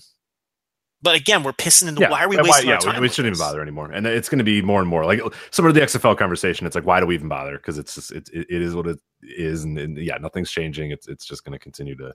But it was interesting that it went back up to 46 minutes this week, even with the mixed match challenge. The week Mhm. before, it only went like 25 minutes. And um, and I didn't know this, but you know, we had someone who's in tune with the production side of things in WWE telling us that that was a massive miscommunication, and the the the 205 Live, the people that the showrunners of 205 Live did that on their own, uh, either because they didn't understand that they didn't have their full time allotment or that for whatever reason. And there was a lot of that was it wasn't supposed to be a 25 minute show last week. And that information that we got was proven correct because this week it was back up to 46 minutes. So that little mini 20, 25 minute show, that was a fuck up. Which shows you the priorities they have with 205 Live Yeah. where word didn't get to them that hey guys you're still doing a 46 minute show no they just assumed that mixed match challenge got half of their time and and i was skeptical when we got that story but then when this week went 46 minutes i went holy shit it's true they fucked up the week before that's the lack of that just goes to show you how little people think about 205 live behind the scenes where it was never communicated to the people running the show that they had their full 46 minute allotment last week. So they did that It's- weird show where Gold Dust beat half the roster by himself. right. So uh, you know, it's it's just. and then they never mentioned the tour ever. Yeah, they forgot to tell people. Oh, by the way, we're on the tour and you should buy tickets. But you know, yeah, and like you said, you know, the part two is the fact that you know it was announced that they were going to do three shows in February. As we're recording, I don't know if they're announcing it as we're recording this, but I think everyone's going to just kind of be quiet and forget that that ever happened, right? Yeah. I mean, or we it'll don't get have a headlined by. building. We don't have a building. Like we got nothing. It's just you know, And that's the other thing that you know we mentioned it last week, but don't forget that they had to add. First, they thought they had to add Nia Jax. Then they had to add Matt Hardy and Bray uh, Matt Hardy Bray Wyatt match to it Because the advanced sales one- was- one way. because the advanced tickets were so poor that they just kept adding main roster people to the to those shows. So that can't be forgotten either. But uh, what a big mess! But it's you know fuck Enzo, and he should I he I hope he never comes back Um, you know, he's he's a shady motherfucker. Um, like I said, it wouldn't shock me at all if he ends up dead on a motel room floor somewhere. I mean, that's the path he's heading on. Um, and if he raped this this this girl, then that's what he deserves. So, um, that's that. Gee, how do we follow that up? I was going to do a read, but I feel like we should have another topic before we uh we, we jump into that stuff. But uh uh, let's talk takeover, and then I'll, I'll do the reading between takeover and uh, Royal Rumble because I feel like, hey, we uh, we let in with that guy should die on a altar floor, or that guy will die on a altar floor. Well, I, I genuinely think that's that's no, that I mean you're not right. I mean you're probably right. I mean that, that's That's yeah. the that's the company he keeps. Um, you know, that's who he rolls yeah, with. he's a known fuck up. Um, But if, if if this happens to be, you know, whatever whatever happens with this case, you know, we find out it's it's going to be something else down the line. I mean, this is not a guy who who just mistakenly got in this situation or whatever. You know what I mean? Like, there's there's those guys that are like, just a- yeah, this wasn't just a story that emerged from a guy who's been keeping his nose clean. right, and it's like, no, I swear to God, like I just got in the wrong situation, or this is the no. It's it's like, and that's probably why they're this just like. Yeah, I mean, it- this Somebody's guy's essentially saying history. we, we think that you probably did this, or if you didn't, you're going to do something else. So fuck off, get out of here. Like, Yeah, you're just a bad fucking. You're a bad gamble at this point. We've had enough of you. You were already on your last fucking chance. Yeah. Now a rape allegation? Fuck you. Go away forever, and don't ever come back. And we're removing you from our history. I can't blame them at all. Uh, and again, it's, still on the uh, cruiserweight uh, championship history. I don't know if I told you that earlier, but he is he is still they there. a- But did they ever? Did they put Chris Benoit back on those kinds of lists? oh, that's a good I question. feel like Let me they see. did- WCW World Heavyweight Championship. Yeah, I feel like that's the best way to get him because uh, WWE.com. Yeah, I feel like they did, but let me. uh I don't go to to WWE.com for my uh, title histories anymore. So let's. uh Like they're, they're never going to utter his name on TV again, and they're never going to show footage of him on TV again. But I feel like they kind of relented on some of the other stuff where you can find his name on the website now. I, I don't feel like it's a the Uh, hundred yeah, percent scrub. Yeah, he's there. Yeah. He's uh he's there thought as when the WCW title. Yeah. right because for a while there they removed his name totally from their history, like hundred percent. Yeah, yeah. I even think isn't he in that book too that they put out the encyclopedia? If I'm that not I don't know. Yeah, that I've never I've never seen. I'll have to ask the next time I go to a, a, show and there's somebody carrying it around to get you know Sid Vicious to sign it or whatever. Well, I'm sure a listener. so. We probably have a lot of listeners with the book, so I, I'm almost positive he has an entry in their encyclopedia too, um, that they put out. Uh, remember that thing they put out about two years ago? Yeah, Um, right, right, right. so It it's like doesn't.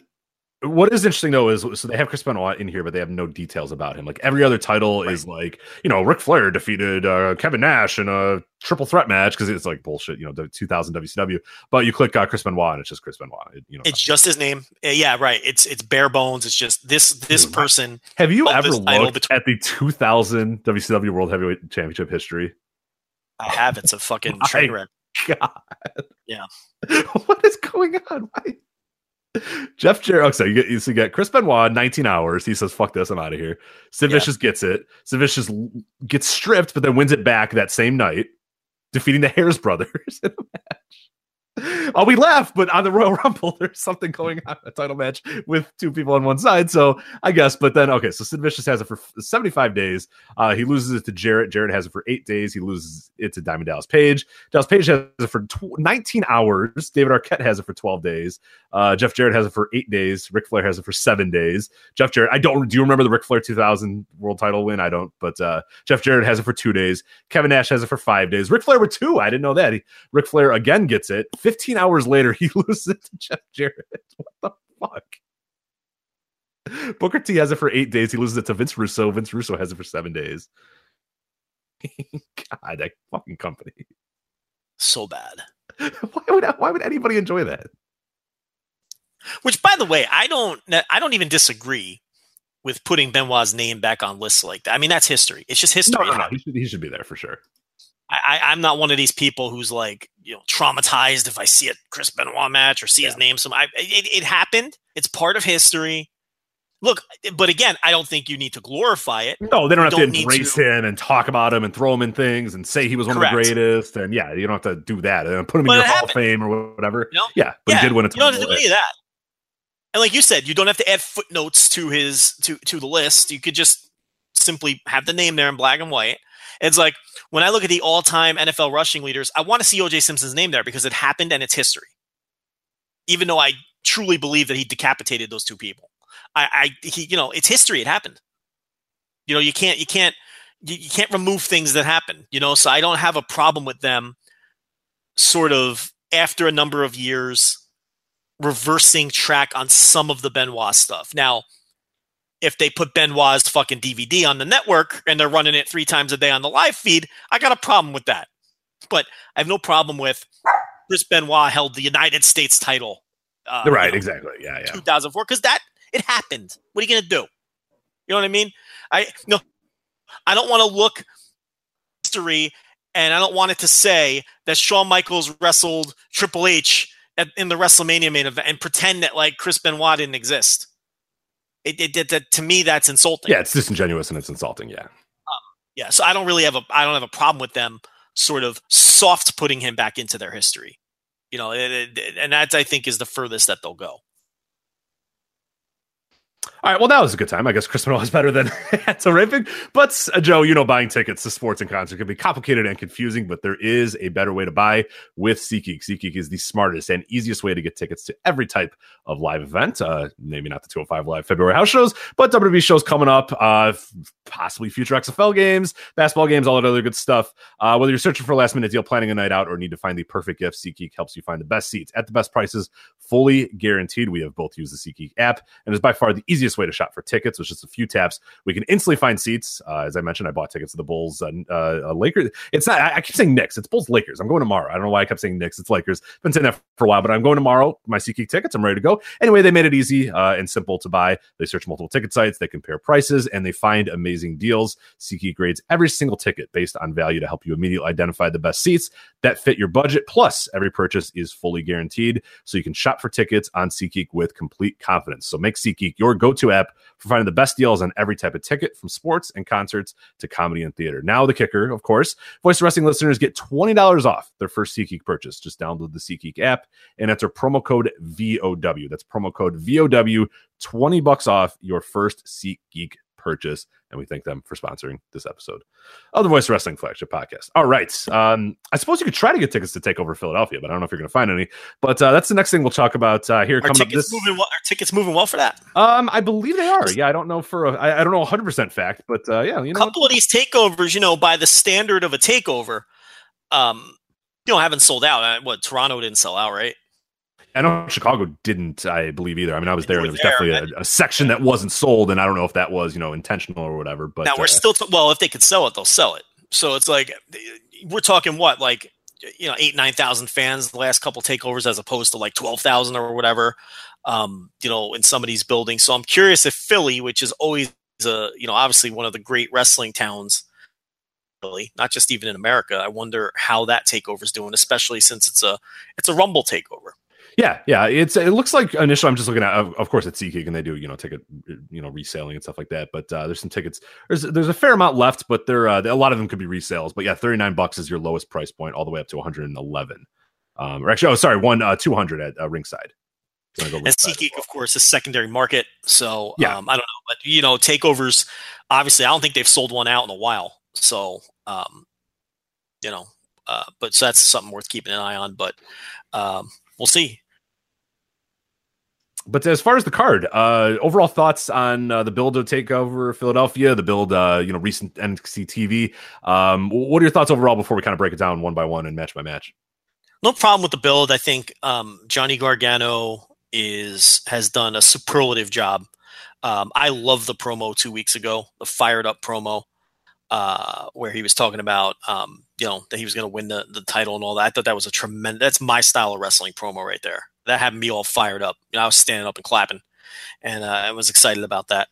Um, so he'll take on Zelina Vega uh, for the title in the main event, because I mean, I mean, let's be honest. I like La Sombra as much as Dude, Almas guy. wasn't in this build at all. I talked about it in my preview. He's he I- he he, he may as well not even show up. Just Gargano could just roll around the ring any- for for ten minutes or whatever. I'll tell you what I think is going to happen in the main event, but it's going to even more shadow uh, overshadow what, what, what's going on with Almas or whatever. But yeah, Almas was was a complete not. This is Johnny Gargano's redemption story, and Almas just happens Yeah. to be the conduit towards that story.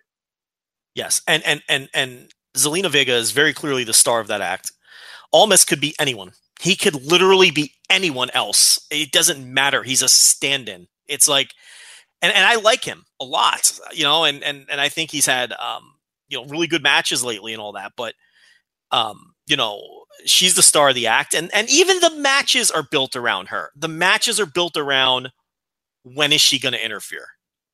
So um, you know, it, you, we'll see if they continue on with that act. Um, it's doing well. It's over. Um, Gargano kind of has that El Generico thing where he, he might be more of a chaser than a champion. He's tremendous in this role, though. Um, I think Philly's going to be red hot for Gargano. I think they're going to be red hot for this match. I think this match is going to be have a ton of heat. I think they're going to rally around Gargano at the end. I think um, the Miss Vega act will have their uh, you know uh, section of fans there as well. Um, so I think it's going to be a hot main event. So Yeah, I think really- the build has. Oh, oh, sorry. Go ahead. Finish. No, I just was going to say that I think it's been an excellent build for the main event and um, for some of the other matches too.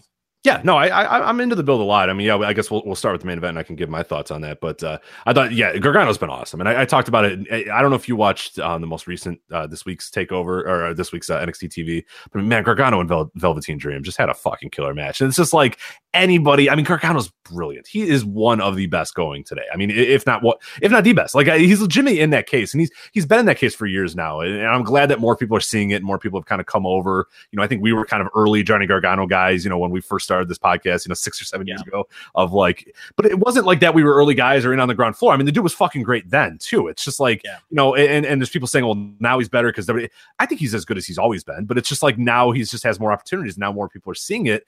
But man, he's so fucking good. I mean, the guy is just great, and this story has just been played up perfectly. And you you talked about a little bit when you talked about the 205 live thing of you know NXT presents its TV and presents its wrestlers and presents, you know, and builds to their shows in a very different way than 205 Live does, in a very different way than Raw does, in a very different way than SmackDown does.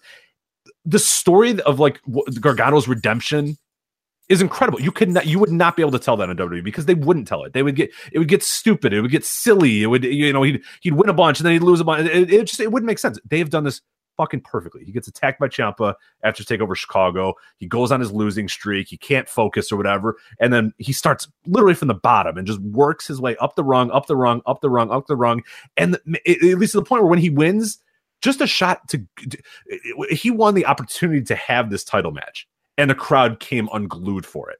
They were so happy for this guy. And it's like, and in, in some ways, they're happy for the wrestler, Johnny Gargano. And that's where you get the you deserve it and all that sort of stuff or whatever. And people eye roll that, whatever, I don't care. But they're more happy if, if, if Johnny Gargano was just a nice guy, but his his wrestling character sucked, they wouldn't be chanting "You deserve it." They wouldn't be chanting and, and going nuts and jumping up and down when he won or whatever. It's because the way that the character is being presented is awesome too. And what's also awesome is that the character and the wrestler and the, and the real person are all very similar. And we'll talk about that with um, some other matches and some other stuff going on in NXT. And that's why NXT gets this, and why that's why there's there's genuine emotion with NXT, and that's why no matter what the outcome is, and and no matter what happens, people are going to be invested in what happens with the story and invested in Johnny Gargano because they've gotten a great story from him, and it's a story that they can all sink their teeth into. A guy, you know, was down on his luck. His best friend turned on him. He felt like shit or whatever. Had a losing streak, worked his way up, and, and got there. How do you not love that story? And it's so simple. He loses a bunch of matches. He wins a bunch of matches. The end. It's not that hard, guys. It's pro wrestling. Yeah, like and, this, and this here's the formula has been done and, for years. It's not hard. And this and this match to, s- to sort of circle back, this is going to draw about ten thousand fans, right? Give or take, roughly Uh, about yeah, around there. 10,000 Yeah, yeah, yeah, yeah. yeah. something like that. Whether they do eight thousand, whether they do twelve thousand, there's going to be about ten thousand fans there, and that's just a simple, straightforward wrestling build. Two hundred five live, being Little Guy Raw, is drawing fifteen hundred fans. So you're telling me that this kind of build can't work on the main Raw? I don't buy it. I don't buy it. I get the special circumstances. You're tagging along with a major event and all that. I get it. Uh, but do you think if you ran a 205 live house show uh, on Royal Rumble weekend, it would draw 10,000 fans? I don't think so. Oh God, no, no.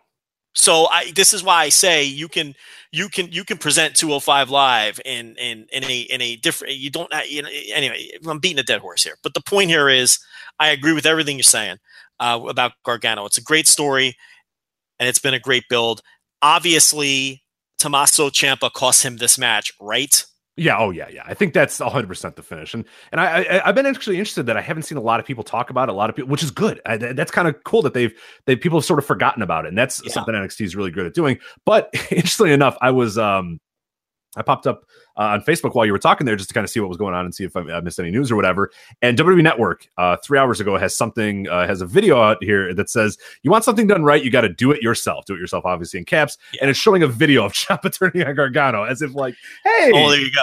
Here's a random video that we just happened to stumble upon or whatever. It's almost and, better if they hadn't done that. They're reminding. I know, everyone. yeah, yeah, I know. It's it's kind of funny, but uh, maybe this is maybe people aren't going to get it, but it's been kind of cool. And again, that's like a, a, really cool thing that they've done is that there aren't a lot of people talking about this. There aren't a lot of buzz surrounding Ciampa coming back or whatever. But if you look at some of the reports, and and this is why I'm predicting it, I have no idea. I have no special report. I you know I have no scoops or whatever. I'm just thinking that I remember Ciampa coming back January, you know, early 2018 is what a lot of people said. Well, we're in early 2018, and the story is so goddamn perfect for him just to come out there and and and just cost Gargano the match. Gargano's got it. The crowd's ready. The redemption story is done, and then this asshole comes back and just okay. Well, let me ask you this: Would you rather have that, or would you rather have him attack Gargano after Gargano wins the title?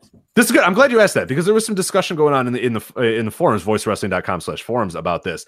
I think, and and I don't know where you stand on this, but to me, the character of Ciampa, his motivation isn't necessarily the title. His motivation is making Gargano miserable. I think so I think it's a way better story to have him not let Gargano get that title, not let Gargano have the chance. Because I think Ciampa, I think he finds more pleasure in ruining the moment for Gargano than he would in having the moment himself. Does that make sense? Whereas Kevin Owens, when he came, was and, and, and when he attacked Sami Zayn after he won the title, was I'm a prize fighter. I need that title because then I can put food on the table for my family. I don't know that Ciampa's yeah. that motivation. I think Ciampa is just like, I want to make this guy's life miserable. And there's no better way than cutting him off at the knees right as he's about to get to that moment. You know, right as he's about to reach the, the, the pinnacle of his career, this guy cuts him off at the knees again and beats the hell out of him and and, and ruins him and, and says you're right back to where you were before. You thought you could do it without me, you cannot. You know, I think I like that story more. I like that story a lot better. And and it it lets Almas kind of keep whatever he's doing for a little bit now because I don't think Gargano needs the title. I think he's a guy that, like you said, he's sort of that generico type where I think it's better watching him sort of make that rise or whatever. We've seen him do great stuff with the title, but I think in the context of how NXT is telling the story, I think it works way better if Gargano's got the Gargano lock in or whatever, the Gargano escape, and like Ciampa comes out of the crowd and just beats the shit out of him. You know what I mean? Or something happens. I don't know, the lights go out or whatever. Whatever you want to do to do it, I just think that works better than Gargano wins the title and then Ciampa attacks him afterwards. Because then, like, I don't know. You're not really cutting him off the knees then. You're just kind of attacking him after he reached that moment. I like the idea that Ciampa just doesn't let him get that moment. That Ciampa relishes the opportunity to ruin Gargano's moment in the sun more than he relishes the opportunity at one point win the title. You, you know what I mean? Like, so I don't know if you've had the feel the same feel about that, but I feel like that's sort of what they've positioned Ciampa's motivation to be. Yeah, I hear you. I think it would be a better story if he cost them the title as well. Um, plus, it would kind of be re- redoing the Kevin Owens, Sami Zayn thing. Um, I know there's some years there, and I wouldn't totally be opposed to redoing that same story. It doesn't bother me. I think a good story is a good story, as long as there's enough time between. Uh, but yeah, I think it's better if he costs him the title too. Um, as far as the women's title, Ember Moon and Shayna Baszler, uh, I haven't liked the Ember Moon reign. I think that I didn't like the way she won the title. I didn't like the way that you know Asuka gave her that little pat on the head and handed her the belt after they had such a heated feud, and Ember just went along with it and they hugged right. like they were buddies. I, I thought right. that was I beat shit. the fuck out of you, and you're never going to be able to beat me. So I guess here's the title. Here you so go. Here's your title, you know. girl. I'm I'm moving on to bigger, better things. Here's your title, little girl. The one that you couldn't win from me because I'm better than you. I mean, what an awful way to start a title run. Um, so it got off to a bad start. I haven't liked it. I thought their sit down promo with Percy Watson was horrendous from Ember Moon's end. I thought Shayna Baszler played her role very well as sort of great. I, I, liked. I thought Shannon nailed it. I mean, I, I could have yeah. done without the ominous music in the background the entire time. I was like, all right, when's this going to fade out? Like, I don't know if you noticed it, but it was like no, no, no, no, no, no, no the entire time. And I'm like, all right, like fade out, fade out. I'm like, oh, okay, okay, no, we're going to do this for the whole five minutes. All right, that's fine. But the, yeah, the other problem I have with Ember Moon is she's an '80s cartoon character in a very serious non-'80s world, which is NXT. Uh, I just don't like the gimmick. I don't think it works. I think it's a little hokey. Um, it, you know, NXT really isn't loaded with a bunch of that stuff, and when they do have it, it's more played for comedy. Um, so I, I, just don't think Ember Moon works. I just don't, and I think Baszler should win. I think Baszler will win. I wasn't overly impressed with Baszler at the Cruiserweight Classic. I think they uh, not the Cruiserweight Classic, the Mae Young Classic. again. but I think that they've handled Baszler much better on the main roster. I love the sneak attacks. I love choking people out. I love squashing people. I love uh, the Dakota Kai um, angle where you know she she was so vicious and wanted to injure her and all that.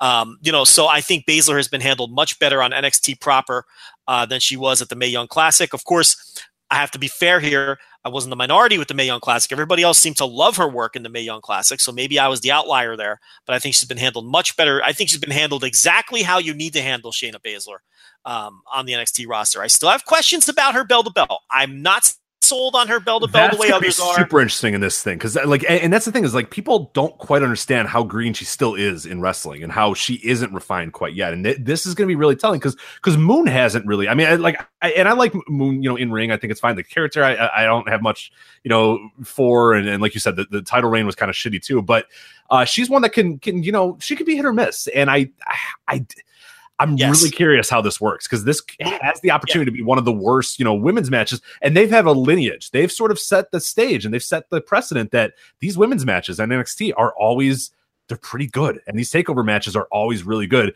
And this one, I don't know. I mean, I don't see it quite yet. I mean, I might get surprised. Again, you say never bet over on a takeover, but it's like Moon, who's not the most refined, and Baszler, who is still, you know, still learning and still in the learning process. Like she is not a refined talent. She has not been around No, for five, not. six And- years or whatever. I mean, this is only a handful of years that, that she's been doing this. People were going nuts for her. Like I said at Mae Young Classic, and I, I wasn't in love with her performance. I didn't like. No, I thought she was. She wasn't vicious She was spotty. enough. Yeah, no, very spotty. I did not like her work at, at the. There Mae were things about it, yeah, and and and and Ember Moon is clearly going to have to be the one to hold this match together. And Ember Moon, now to be fair, she's been better in WWE than I thought she was going to be because I saw her a ton on. the Nobody saw her on the Indies more than I did, and she was very hit or miss on the Indies. Yeah, I saw. I saw a few indie matches too that were real bad. That throwing the bucket She was- immediately, like real bad. I'll, I'll be honest. She was she was in some of the worst matches I've ever seen live. There was one against Veda Scott in Inspire. Pro- now look, I know it's Veda Scott, that sounds brutal. and I know Veda Scott is fucking horrendous and one of the worst pro wrestlers on the planet, legitimately. But um, you know, but you know, I- saw her have a match against Veda Scott, who stinks, and she couldn't hold that together, and you know, it fell apart, and she was visibly frustrated, and they had a horrendous, one of the worst matches I've ever seen live, and I've seen her be great. I've seen her be terrible. I've seen her, you know, and she's got to hold this together because she's the more experienced wrestler here. So I do have some questions. Now, again, it is NXT. They deserve the benefit of the doubt. These shows always deserve the benefit of the doubt. These matches deserve the benefit of the doubt. So if I had to bet, I'd bet that it would be good. Would I be surprised if this match falls apart in a bad way? No. Now, if they don't have confidence in Shayna Baszler, I'm sure they'll they'll construct it in a way which will hide her weaknesses. I'm am confident that they that you know the way they structure the match that they'll be cognizant of that and they'll be careful. Uh, so from that perspective, I'm not worried.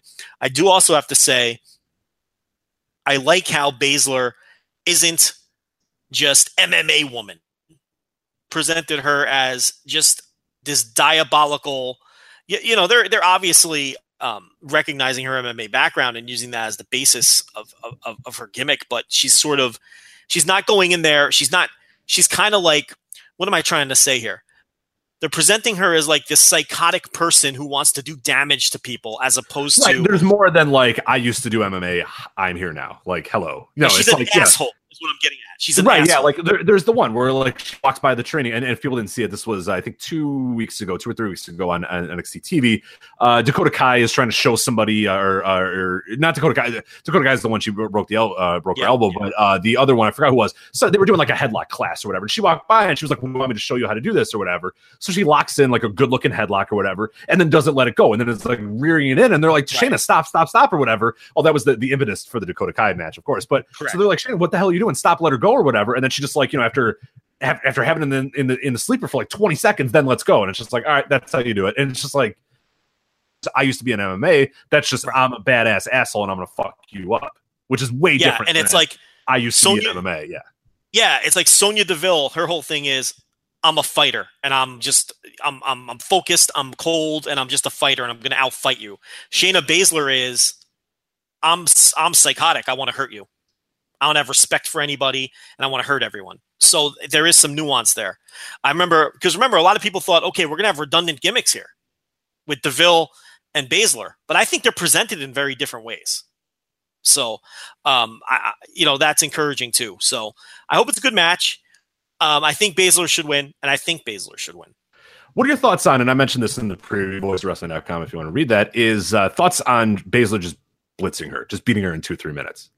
Are you okay with that, I or would, do have, you? Do I would you have zero problem. yeah, I think that's because I think you have to realize what do you have in Moon. Is there any? Because I think the the ceiling on a Baszler and really working the Baszler character, really getting that to be. I think that's you have a star potential there with Baszler.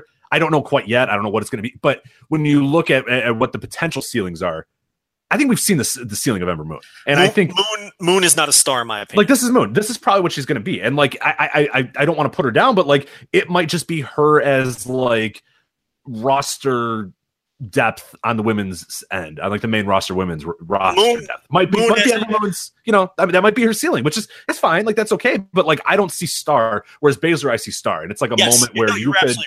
you could have her go in there and Moon's playing around, and maybe Baszler dances around a little bit, then just locks the sleeper in, and it's over in like 10 seconds. And then you establish that, oh shit, like if Baszler even gets a hold of you at any time, you could be done. Look what she just did to Ember Moon, who was the champion for the last, you know, five months or whatever. And I don't want like because I feel like the long drawn out match is not a great idea. I think Baszler is going to always be, especially that sort of you said that to to hide some of her deficiencies is shorter matches where it's just like the second, you know, maybe I, I, I dance around you a little bit. Maybe, you know, she tries to get her in a hold or whatever. But the second she gets her in a hold, it should be over. The second she gets her on the ground or whatever, or does whatever it is, it should be done. And if that's in two minutes, three minutes, or four minutes, I think there's a, and we talk about it, you know, we talk about with the Emma Asuka thing on, on the main roster.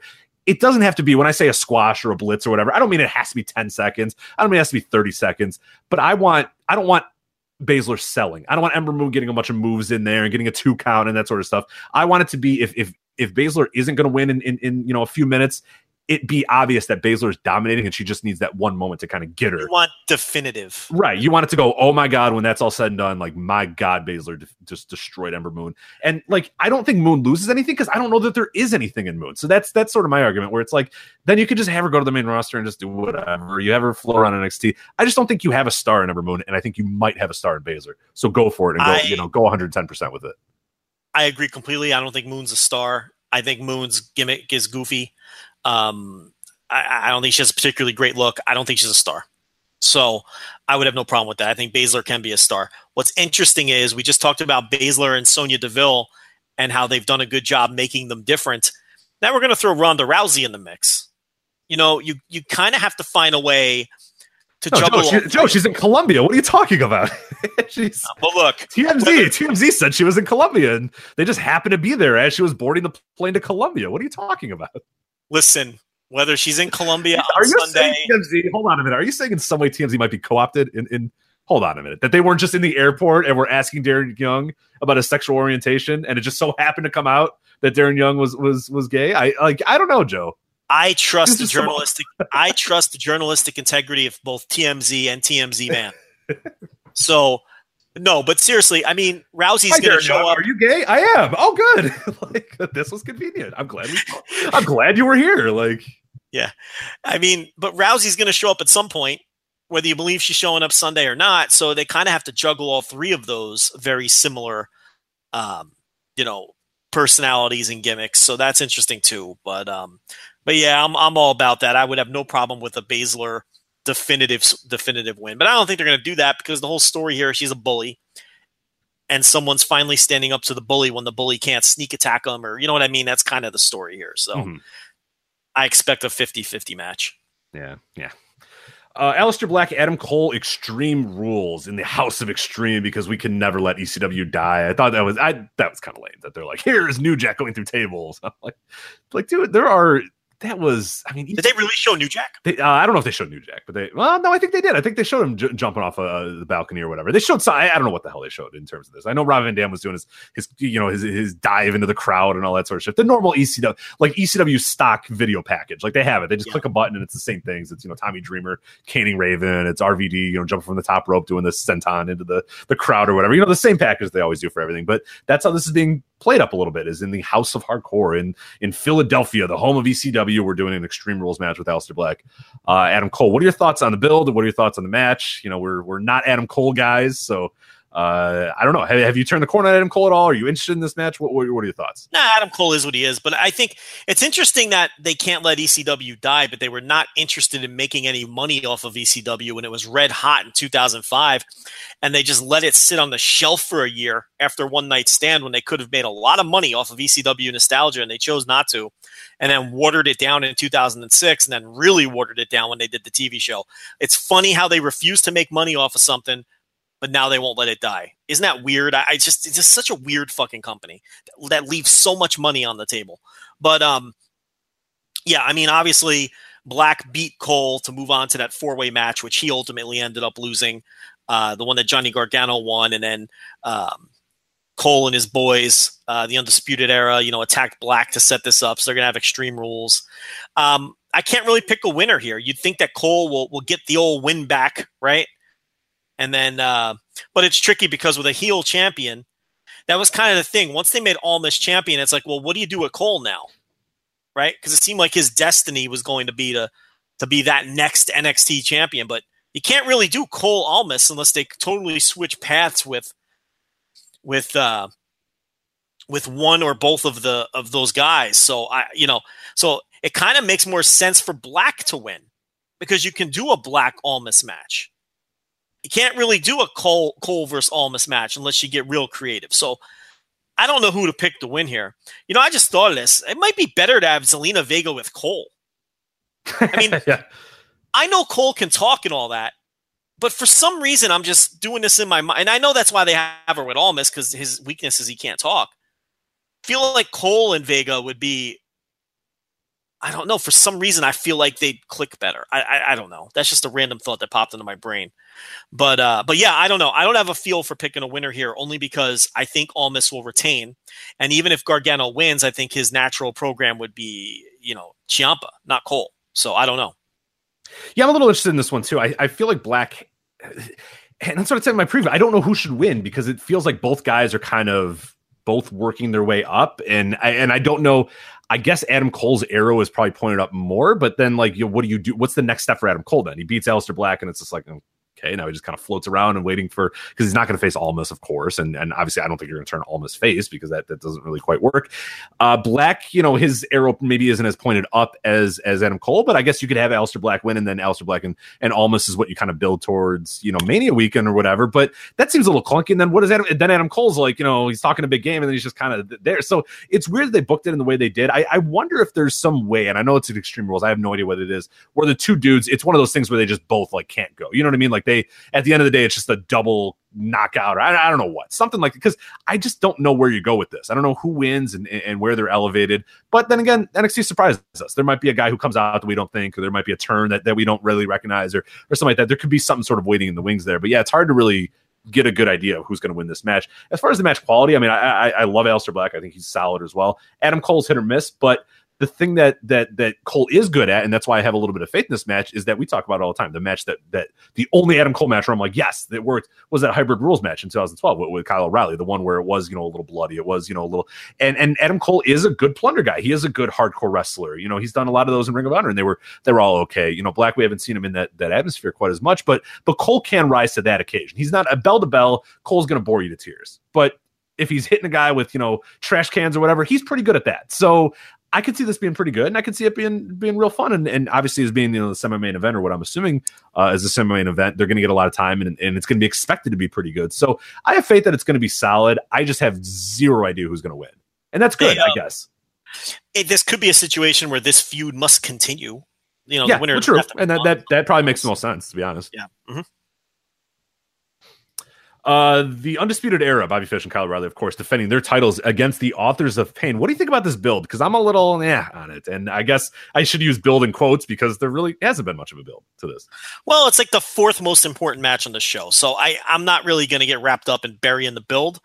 Um, I, look, I like the old school idea of making the Authors of Pain go through who was it, the Street Profits, you know, to earn the title match. I like stuff like that. I like when you have to win matches to earn title shots unlike a title shot we're going to talk about later in the show because that kind of stuff drives me nuts um, when you don't have when i don't feel like a challenger has earned anything so i feel like they earned their way into the title shot it's not the most creative build or anything like that but I, am okay with it Um, I think it's too soon for Undisputed Era to lose, though. I think they should retain here. Um, I think with TM61 coming back and and and Street Profits kind of moving up in the pecking order a little bit, uh, it's getting a little crowded. Authors of Pain are getting a little long in the tooth, but then again, they're not really. They're, they, you know they're they're still essentially rookies. I don't know if you can move them up right away. You got War Machine coming in. See, it's getting a little crowded.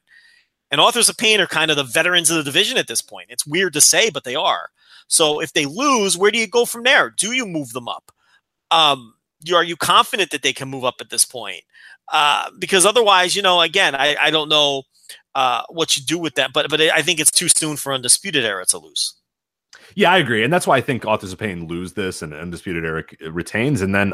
I, I don't know, like you said, and I kind of mentioned that in my previous. I, I'm not sure what's next for Authors of Pain, and it might because they're probably not ready for the main roster quite yet. So maybe they just kind of float around. I mean, a good potential thing is maybe they kind of change a little bit about what they are and who they are. I mean, you know, maybe they ditch Ellering, uh, they beat him up after this match or whatever, and kind of put him off to the side and and reinvent themselves that. a little bit. Which which because they've been doing a lot more promos, and I know one thing that's been interesting and um and it might be a slow build towards it, but I thought it was a little nugget and something that they I don't think they would have added in without you know it being on someone's sheet or saying this is that uh, I, and I don't know the difference between the two dudes. I who the fuck knows, but one of them, let's say Akam was on the mic and and and you know he before the match, I think it was on the, the most recent takeover, the take, uh, keep saying takeover, the, the most recent uh, NXT TV or the, the week before that, and he's on the mic, you know, cutting a promo about you know the AOP and and and, and shouting a bunch of stuff or whatever. And I, I don't know if it was Nigel or Percy, but said you know they used to be able to walk the walk, but now they can talk the talk too.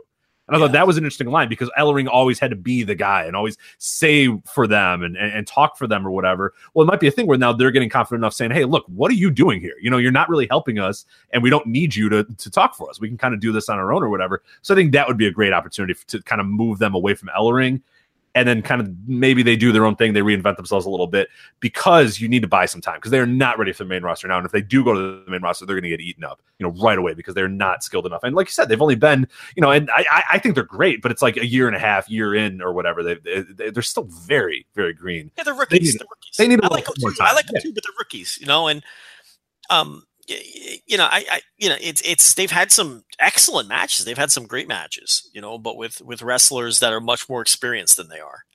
DIY. I mean, you know, um, Revival and um, TM61. These are these are experienced veteran pro wrestlers. Yeah, well, and, and their matches like are either giant squash matches, which are easy, and you know pretty much anyone can do that pretty well, or like really good, like you said, takeover matches with experienced yeah. teams and experienced guys. And notice lot, then the AOP and, going to the main roster and working, you know, the second hour of SmackDown, you know, exactly. the middle of the second hour of SmackDown and a, a match they have to call on the fly or whatever. That's way different than like let's plan out this takeover match or let's beat up these local jobbers. I mean, those are, you know, and, and a lot of the takeover matches have been non, they weren't, haven't been traditional two versus two tag team matches either.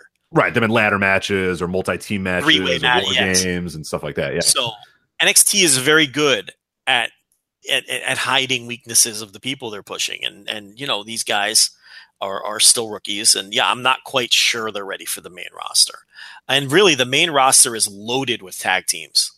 So I'm not even sure where they fit in. I mean, you know, that it's a major strength of WWE main roster right now is the depth of the tag teams and the quality of the tag teams. So, um, but they've got teams sneaking up on them here. It's getting crowded down here too. So, so we'll see. But I, I do think they should lose. I like your idea. Maybe they lose and maybe they just they ditch Paul Ellering. You know, they beat him up and and then maybe that opens the door for Paul Ellering taking on another team and then that keeps authors of pain occupied. Right. You get them out of the title scene, but then, and I'm just throwing this out there, then maybe you put Ellering with War Machine or something, you know, and and and and they're you know, authors of pain are now uh, straight up full on baby faces and War Machine are, are, the heels led by Paul Ellering, and then you have an undercard tag feud or something like yeah, that. Yeah, and, you, can build, that up, you can build that up over a few weeks of TV as well. Like you know, the you know the Authors Pain lose, they go into TV, you know, next week or whatever, and Ellering just makes some references that yeah, and and and yeah, War Machine just comes out and beats the fuck out of them, and then like that, then you start like you said. Yeah, I like that idea a lot. I yeah. mean, that's cool. We've kind of yeah, give us the pencil here. Yeah. That was a nice little booking we did right there. So, um, and then the last match uh, announced during the uh, Triple H conference call: Kassius Ohno versus the Velveteen Dream. Uh, build to this is is pretty basic, you know. And that's fine. Not, not everything has to be a gigantic build. Ohno saw him. Velveteen Dream talk some shit. Ohno push him to a door, and, and here we go. Let's do this. So Uh, like that Ohno's getting a singles match, of course, on a takeover. Always good for that. And uh, Velveteen Dream, man, I've, I've been very impressed by him. That Gargano match was fucking awesome, and he's a guy that's that's progressing well. I mean, it's going to be you know you know again, it's the benefit of take uh, uh of NXT is, is is is one thing, and there's obviously you know some different positives that you can have by staying in there a little bit longer. But this is a guy who's looking like there's some things there, even if the character is of course going to need some refinement. But I, I don't know, man. He's he's working his ass off, and he's he's kind of figured out how to hone in that character, and it's it's cool when you see a guy who's trying to make the character work. Even if the character's a little silly, he's owning it and making it something, even if I don't particularly like the character at all.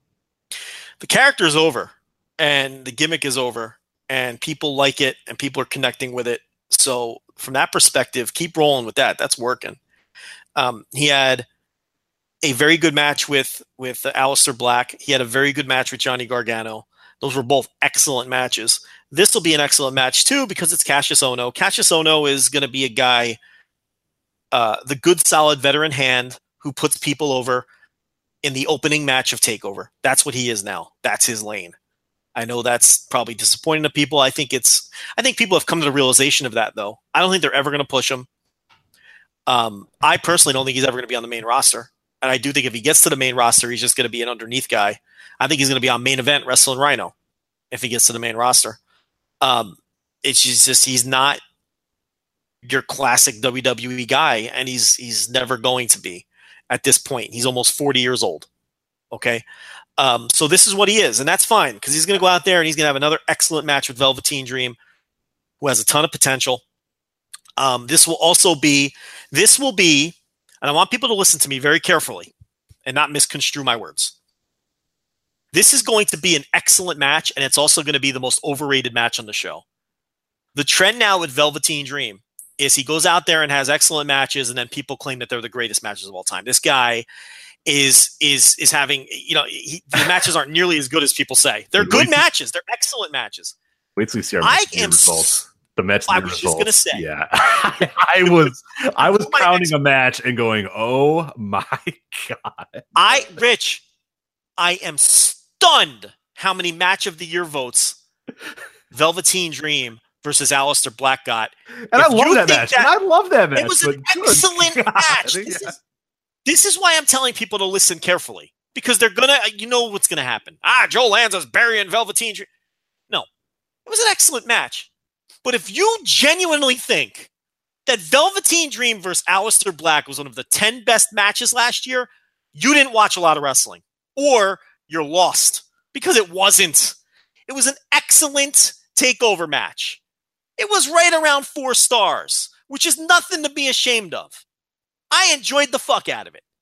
But that was not one of the 50 best matches of the year, let alone one of the 10 best matches of the year. People are crazy. Yeah, when it dude, comes so to this w- Velveteen, now this is a good thing though, and I'm going to tell you why it's a good Yeah, thing. passion's you good. make your point. I like passion. It's good because people have passion for this Velveteen Dream. They're into the gimmick. It's a young wrestler that people rallying around, and there's nothing wrong with that. But it does lead to people getting a little crazy about it and overrating his shit. He has really cool looking offense. He's a definite prospect. Uh, the sky's the limit for this guy. If he can keep his head screwed on straight, that's important here. Okay. Uh, he's a little bit of a wild card in that regard. But geez, we gotta pump the brakes. This guy, look, I know it's exciting when a young wrestler's doing well and all those things, but he's not out here having match matches of the year yet. Now he could, and then look, a match with Ohno. This is gonna go nine minutes. It's gonna be awesome, and people are gonna overrate the fuck out of it. That's my prediction here. Yeah, so I'll get to the build uh, of this and my thoughts on this match first. But yeah, like so when I was going through the match of the year results and, and a little bit of a spoiler here, and obviously it'll, it'll come out next week, all, all the results. So I'll be on the lookout for that and possibly some special Patreon exclusive uh, content as well, patreon.com slash voice of wrestling. But um so there was one there was one number one vote, like a match of the year vote for for Aleister Black and Velveteen Dream, and the rest of that person's ballot was a little wonky or whatever. So I was like, all right, whatever, like a weird vote, but it, like that's kind of your thing or whatever. Hey, And look, then- we all have different tastes. Yeah, right. Like there's a there's weird fine. match. There's people that have ballots, and it's like, dude, I don't think I've seen any of the matches on your ballot or whatever. There's you know your Joshi folk that are like, yeah, this is you know every single Joshi match was my whatever. We want that. We encourage that. We encourage the That's wonky ones or that whatever. out. We seek it out. Right. So I was glad. I was like, cool, that's kind of fun. You know, this person thought it was the best match of the year. That's funny. And then I'm going more and more. And I'm like, all right, this person thought it was the fifth best match, and this person said it was the seventh, and this guy said it was the eighth, and and that person said it was the fourth, and I'm like counting this, I'm like, Jesus Christ, this match is gonna be like the top thirty. Like, what are we doing? Like, this is unbelievable. As I was counting it, and it kept coming up, and I was like, oh no, really? Like another vote for this match? Like, I had, I, I must have completely missed the ball on this match or whatever. You know what I'm saying? Like, because it was that one number one vote, whatever, funny vote. Maybe it was kind of like, haha, whatever. But dude, it, it got like a handful of votes, and I all think- of them were pretty high. Like, Yeah, I mean, every year you get a couple matches that get a number one vote. Look, I have no problem with somebody falling in love with a match. Sure. You know what I mean? That, that, that- again, that's passion. That's awesome. You know, someone fell in love with that fucking match, and they thought it was the best fucking match they saw all year. All right, you know, that's that's your opinion. But yeah, I I, I am stunned at how well it did overall. I I mean, I, it's just crazy. I mean, to me, I, I- and again, I thought it was an excellent match. You know, I think I went four. I think I went four flat on it. As a matter well, of so fact. So you obviously you hated it. So I mean, that's that's good. You hate it, and you hate Patrick Clark, um, and you hate. Well, I know that's what I'm say, yeah, but so- but I mean, but I mean, I, you know, I, there were 20 G1 matches better. That. I mean, if we're being fair, if we're being fair about it. But here's the thing: what stands out more? A tw- what is he? 21 years old. So what stands out more? A, a, a young 21, 22 year old wrestler having a breakout match on a high on a, on a takeover, or some Tomohiro Ishii match on day eight of the G1 when you're already burnt out on it. You see what I mean? It's like I can see how a match like that would stand out over some matches that, you know, were better, but are just, you know, part of a G1 Right, grind right. or, you know, happen on or some indie match that 19 people saw. Yeah, I could see why a match like that would stand out because it was a breakout performance on a takeover uh, with a young wrestler that people are really wrapped up in and who are enjoying. And and, and so, uh, from that perspective, I've kind of talked myself into understanding why it did so well. But I'm just, I don't think it deserved to do as well No, as no, it did. and, and I- I, love it too. But yeah, no, that's that's a little bit. But yeah, and, and, and you're right on the money about Ohno. Um, and and that's something you know I alluded to a lot in the promo as well, or the preview rather, is that like you know I'm not here to argue what he should be and what he's capable of and what the potential is or whatever. They see him in a role, and he's so goddamn good that he's going to make that role work. They see him as the veteran gatekeeper. That's not how I would use him. That's how they're going to use him. So at this point, it's not worth me fighting over me going, oh, they should do this with him. They're not going to do that with him. They found a role for him, and that's the role he slotted in. And now it's just about maximizing that role. And he is, and he has done a great job with that. I mean, the TV, the Gargano match was incredible. He's still capable of having great matches. It's just the idea that that that Ohno is going to reach this level and be a, going for the NXT title. That's not going to happen. He's going to lose here to Velveteen Dream. His goal is to make him look like a million bucks and have a great match, which he's going to do. So that's Yeah. his role now. So it's like you know what? There's no point in arguing or getting upset. It's not going to happen. And and, and and I don't want to say resign to my fate because there's still some potential for him in that sense. It's just I don't feel that there's a need to to to to assume that there's more there or that they should be doing more or whatever because they see him in a certain way and that's probably not going to change. So it's just like, all right, well, you know, do I do I bash my head around uh, you know against the wall or do I try to make the most of whatever they're doing with Ohno? And and and maybe you know extrapolating what I think he's capable of and what I know he's capable of to what they think he's capable of and what they think his best role is. And his best role right now for them in NXT is, is a veteran gatekeeper, and that's fine. It's okay because he's still going to have good matches don't- here and I- there. I don't have a problem with it because when he re-signed with the company, you know, I think we opened a show talking about him, and this is Oh, exactly well. what we said Yeah. was going to happen. So it was it's kind of expect. This is what I expected him to Right. for his role to be. So I'm not disappointed in that sense. I could see though if you were like, he's coming off this great indie run. He this is finally he's going to redeem himself in NXT. And now if you've been let down, I can see why you'd be disappointed. But we were kind of expecting this, so it's not a, a, a letdown to me. It's just like, uh, this is what I thought would happen. The gear could change. As long as he's having good matches, that's the be- all you can ask for now. Is he just goes out there, and I, I'm confident he's gonna have good matches every time. Absolutely. That I'm not said- worried about. I was saying the gear is still shit though. They could probably not have. The gear is horrendous, and he's better off without the shirt. Yeah, why is the, why Just he let him shirt? Why why is he wearing a boys medium dry fit shirt? Like wh- who decided? Yes, that? it makes him it makes him his body look even worse. Just let it take the shirt off Let it hang. Let it hang. and out. let him be a big guy who fucking knocks people out with elbows. What's the problem? that he's You know, tucking this like dry fit jersey. now it looks it, Oh, yeah, it so looks bad. like he's trying to hide it. It looks like he's poorly trying to hide the look. We know he's big. You're, you're, you're you're exemplifying it. You're not hiding it. It's having the opposite effect. He really yeah, does. like me terrible. wearing it. Like if I wore like a medium shirt, my gut would hang out. And like I don't have a giant gut or whatever, but if I wore a medium shirt, it would like you know, and, and like yeah, wear large looks good, you know. It's Cling but it's just like yeah, body. I don't know what Right, they used to say in your neighborhood, Rich, but uh, in my neighborhood, if you came to the bus stop with a shirt that was several sizes too small, they would say, That shirt is young as hell. you know, I don't, I don't- I did not hear that. That was the Jersey slang. Okay. Kassius Ohno is wearing a young as hell shirt to the ring. And he needs to uh, stop wearing that young as hell shirt that he wears into the ring. All right, so that's Takeover Philadelphia. We'll have a review, of course, up on the website, voicewrestling.com, and we do have a preview right now as well uh, at uh, voicesofwrestling.com. We also have some discussions as well if you want to talk during the show, uh, voicewrestling.com slash forums. All right, so let's move on to the Royal Rumble coming up Sunday.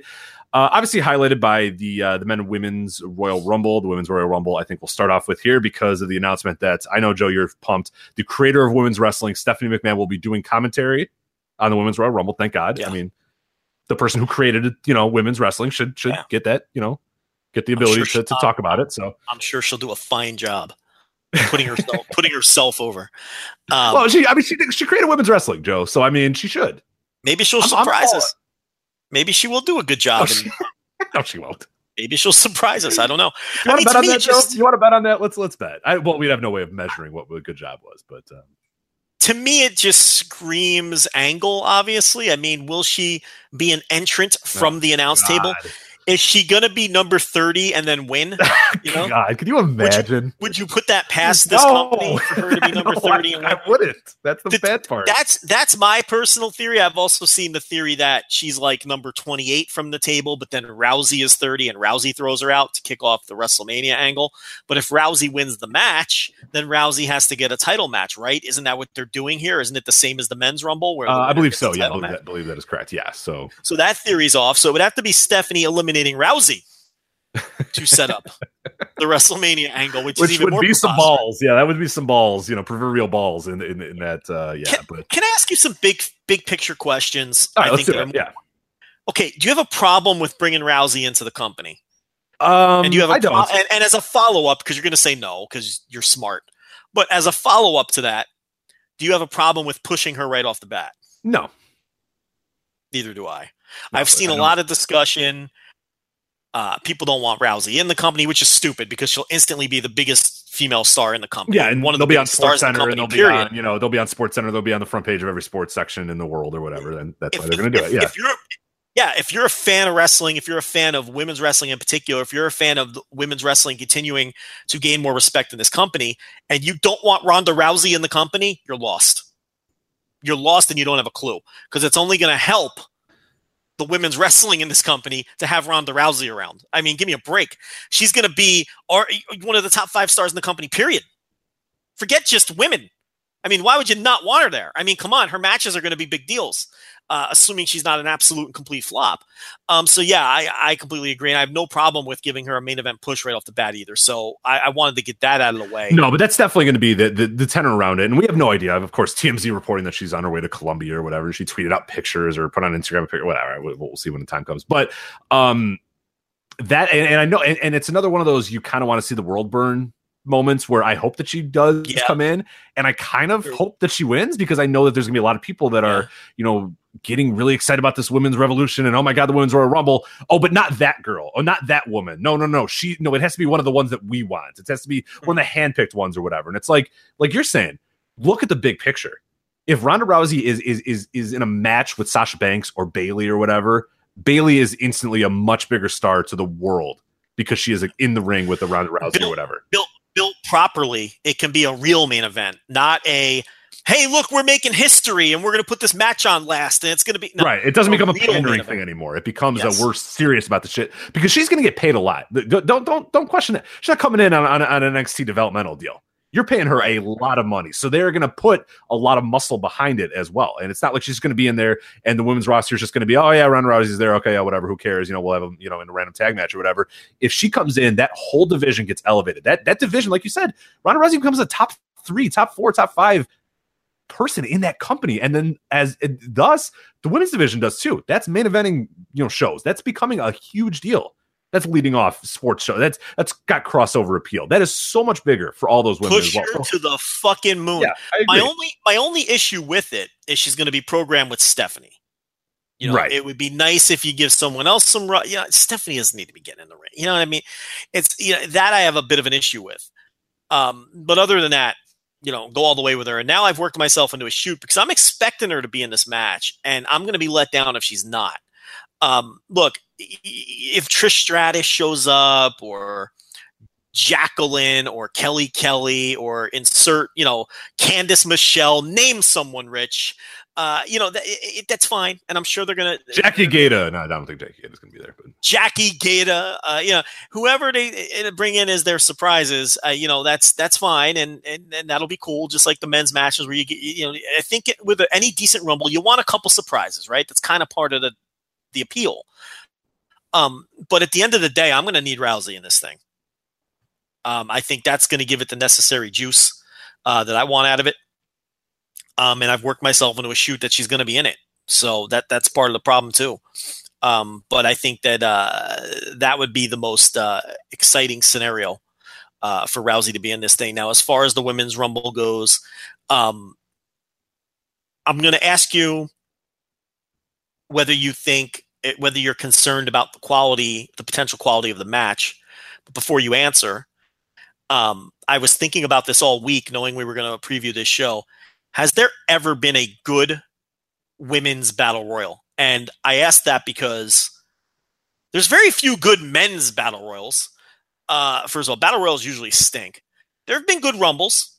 There have been, you know, well booked rumbles, and there have obviously have been rumbles over the year that that have been good matches. But in general, battle royals are not good. Um, and particularly women's battle royals, particularly women's battle royals in this company, I don't think there's ever been one that wasn't bad. Um, maybe that NXT Battle Royal a couple months ago, um, it was okay. Uh, but you know, if you go back on the network and watch women's battle royals, I mean, you've got them getting thrown through the middle rope because people can't get over the top rope. Now, I know the level of athlete has improved since the Diva days. I get it. They're going over the top rope here. I do think for some of the women that aren't either big enough or athletic enough to do a competent over the top rope bump, I, I, I hope, or at least I think that they'll be smart about it and do creative eliminations.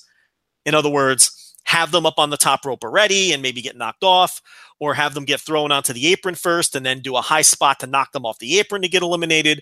But I genuinely have concern uh, about people like Liv Morgan, uh, based on size. Alexa Bliss because she's like four foot eleven. Yeah, Alexa Bliss uh, over the top rope like, bumps. Dude, yeah, yeah over the top rope bumps are not easy well, go to a ring. I mean, I don't know if you've ever been in a ring, but that thing is is tall. I mean, you know what I mean? Like, it, it seems kind of silly that we're saying this, but like, I'm six foot, and it's just like, dude, you know, that thing is not, you well, know, it, well, Rich. I mean, you you don't even have to defend it from that perspective. There's a reason they would do middle rope eliminations in women's battle royals over the years, you know. Yeah. And then you have people who just, you know, you have like these whole like Lana certainly isn't, uh, you know, a high caliber athlete, and you know, there's people like that and I've noticed that in the build to this, with some of the angles they've done, where you know they've built it up, they have kind of cheated with something, which is smart.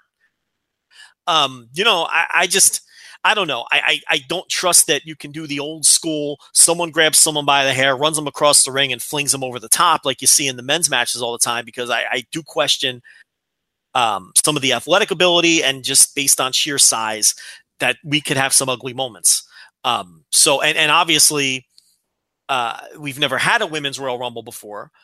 Uh, so no one has experience in this sort of thing. So I don't know. I I think there's a chance that this match could really stink. I'm not saying that's definitely going to be the case, but I think there's a chance. And I I I think that it would be kind of a setback if they do this women's Royal Rumble and it's bad. So I think the booking is going to be super important. Uh, to make sure that if the the the actual action doesn't live up, that the booking makes up for it. And I think everyone has to bring their A game. And I think you really have to hide and obscure uh, the people who aren't quite as good. Look, I have I have full confidence in people like Charlotte.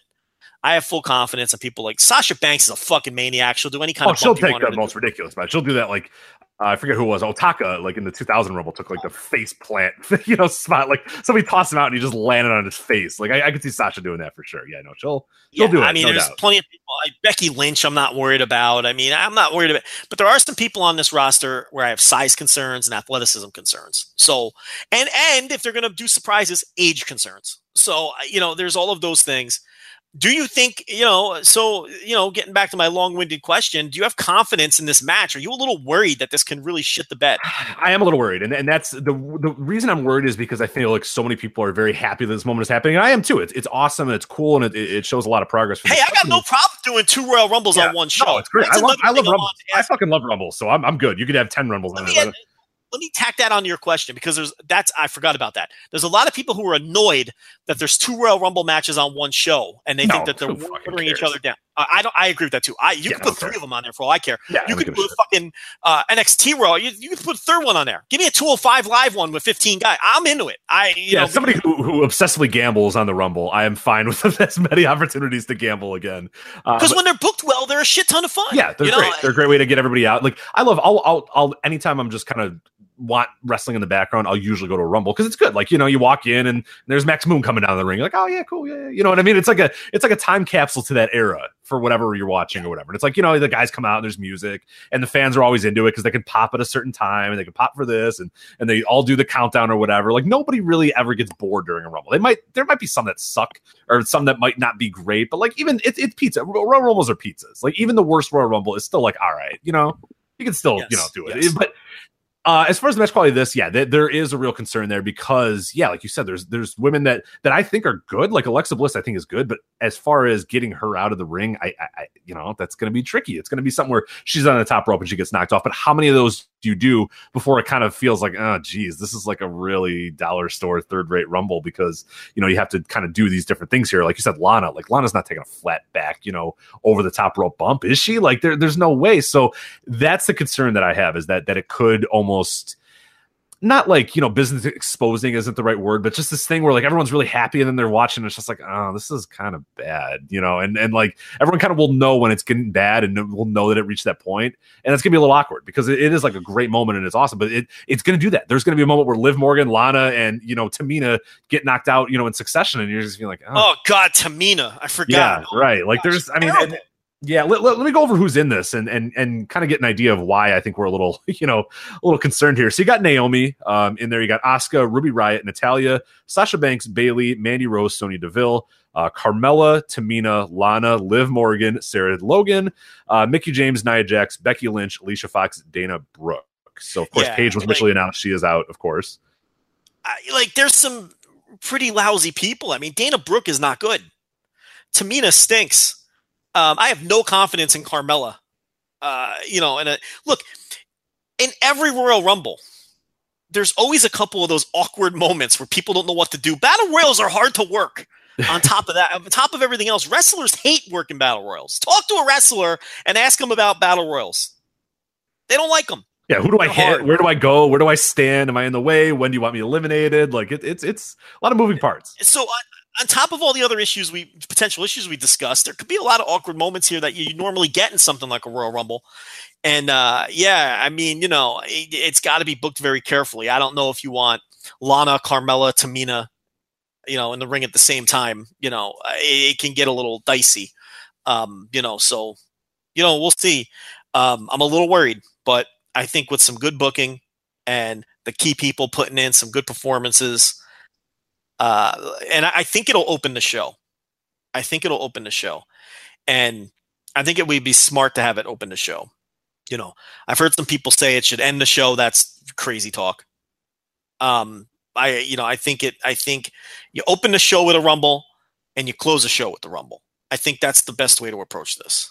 I don't know if I want to stick it in the middle of the show, and I definitely what you don't want to do is put the two rumbles back to back. You can't do that. No, yeah, I, I like the idea of this opening it. I think that's a good moment. That's a good way to kind of give it the the the, the shine in you. Because yeah, if it's it can't be before the other Royal Rumble because that's yeah that that's just kind of weird and you, you're gonna have fatigue too. You're gonna want to just kind of chill out after a little bit. But That's what I mean. Do you want to watch a close the six, show either? Yeah, I don't want to watch two Rumbles back to back. do you want to watch a 65 minute Royal Rumble and then watch another 65 minute Royal Rumble back to back? You know, and it's kind of like Well, and that's the issue too. Like length, show- length is going to be interesting too about it because like you can't do 30 seconds. You can't be like, hey, this is the little baby's Royal Rumble, and then the main event's going to be the No. real Royal Rumble. So it's got to be like it's going to be a 60 minute Royal Rumble. It has it's to be, to be an hour long, right, right, right. and, and, it should be, and it will be. Um, uh, you know, I don't want some cheap. I don't want cheap 20 second entries. I don't want that shit. You know, give me the two minutes. I want a 60 minute rumble. You know, do two rumbles, do two rumbles. But you also have to have the winner be able to absorb the moment. You can't do them back to back. You can't have one rumble end and, and you have your, your your your big shocking winner or whatever it is, and then you just start another rumble immediately. You got to let that shit breathe a little, you know. So I, I do think it'll open the show, and I do think it should open the show. And and and if you're having two 60 minute matches, the other four matches, I mean, something's getting shortchanged. Yeah, we'll talk about those now. Here, we'll we'll, we'll circle back and do the men's rumble. I think at the end, but uh, let's talk uh, the two out of three falls SmackDown tag match. You got the Usos uh, defending the titles against Chad Gable and Shelton Benjamin. This is one that I look at. You know, two out of three falls. I bet two of those three falls are going to be real fast. Uh, this one, I am not guessing is going to be a half an hour match. I could see this one being in and out in about 15 minutes. I mean, two out of three falls. You think they're going to get some time? I mean, I know the match is going to be real good. I'm not worried about that. Um, you know, to me, this has a chance to be a real good chance of being the best match on the show. Um, that'd be the match I'd bet on actually. If if I were still a betting man, Rich, that I think this will be the best match on the show. So, um, and I think this one will get time. I think I know where what's going to get shorted on time, and I don't think it'll be this one. Yeah, I, I actually I might have the same thought that you do. We'll, we'll get to that in a bit. Uh, we have the tag team match for the Raw Tag Team Championships: it's Seth Rollins and Jason Jordan versus Cesaro and Sheamus the Bar. Uh, what are your thoughts on this? Is Rollins and Jordan, of course, defending their titles against the Bar? Uh, It could be, it could be, it could very well be good, but I am so not into Jason Jordan that I'm just not. I don't care. I just, I, I think the Jason Jordan Rollins thing where they don't get along and Rollins thinks he's a geek, and I, I we talked about it um, when we did our uh, our Raw review on Patreon. I'm just not into the Jason Jordan thing. It's too gimmicky for me. I don't like it. So I'm just, I'm not into this match. If we were doing our one to ten gimmick of old, you know, I'd go like one or two on this. I just don't care about Jason Jordan.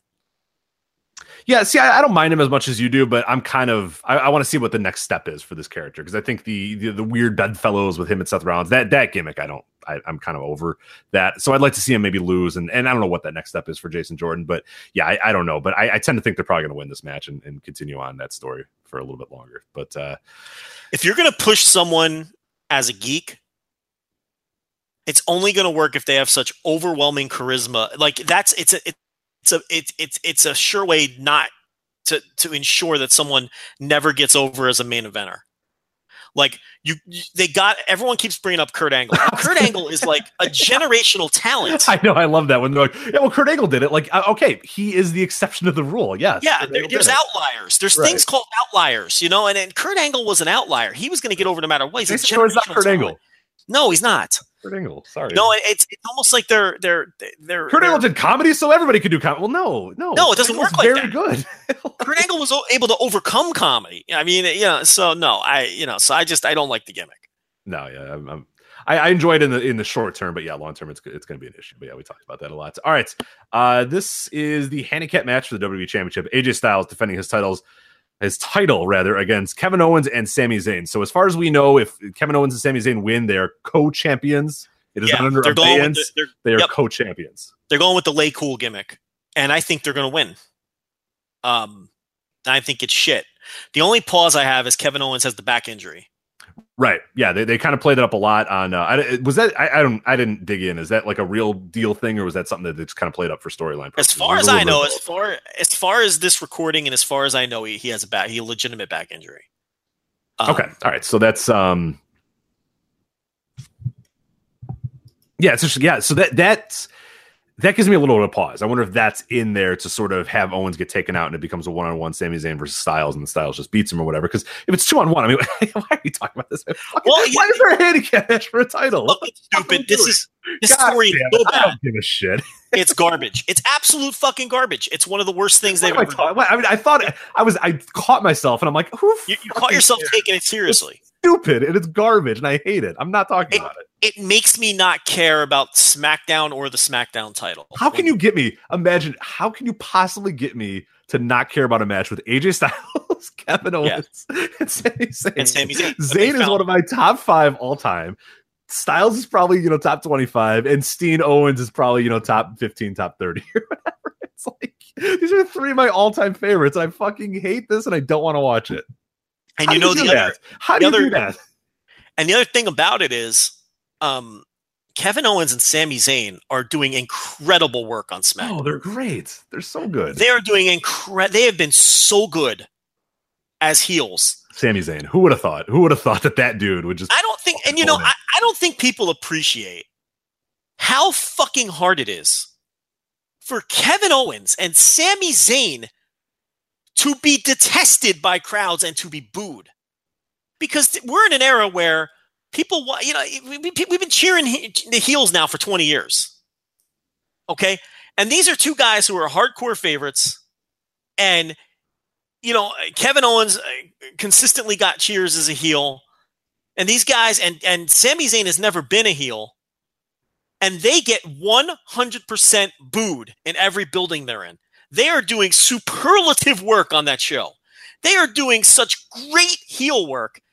And it is all for naught in this awful, terrible, shit fucking sack of Cammy. shit storyline. Cammy, Yeah. Cammy, Joe, Cammy. But they're doing their jobs yeah, tremendously. But it's just impossible to get into this. It sucks.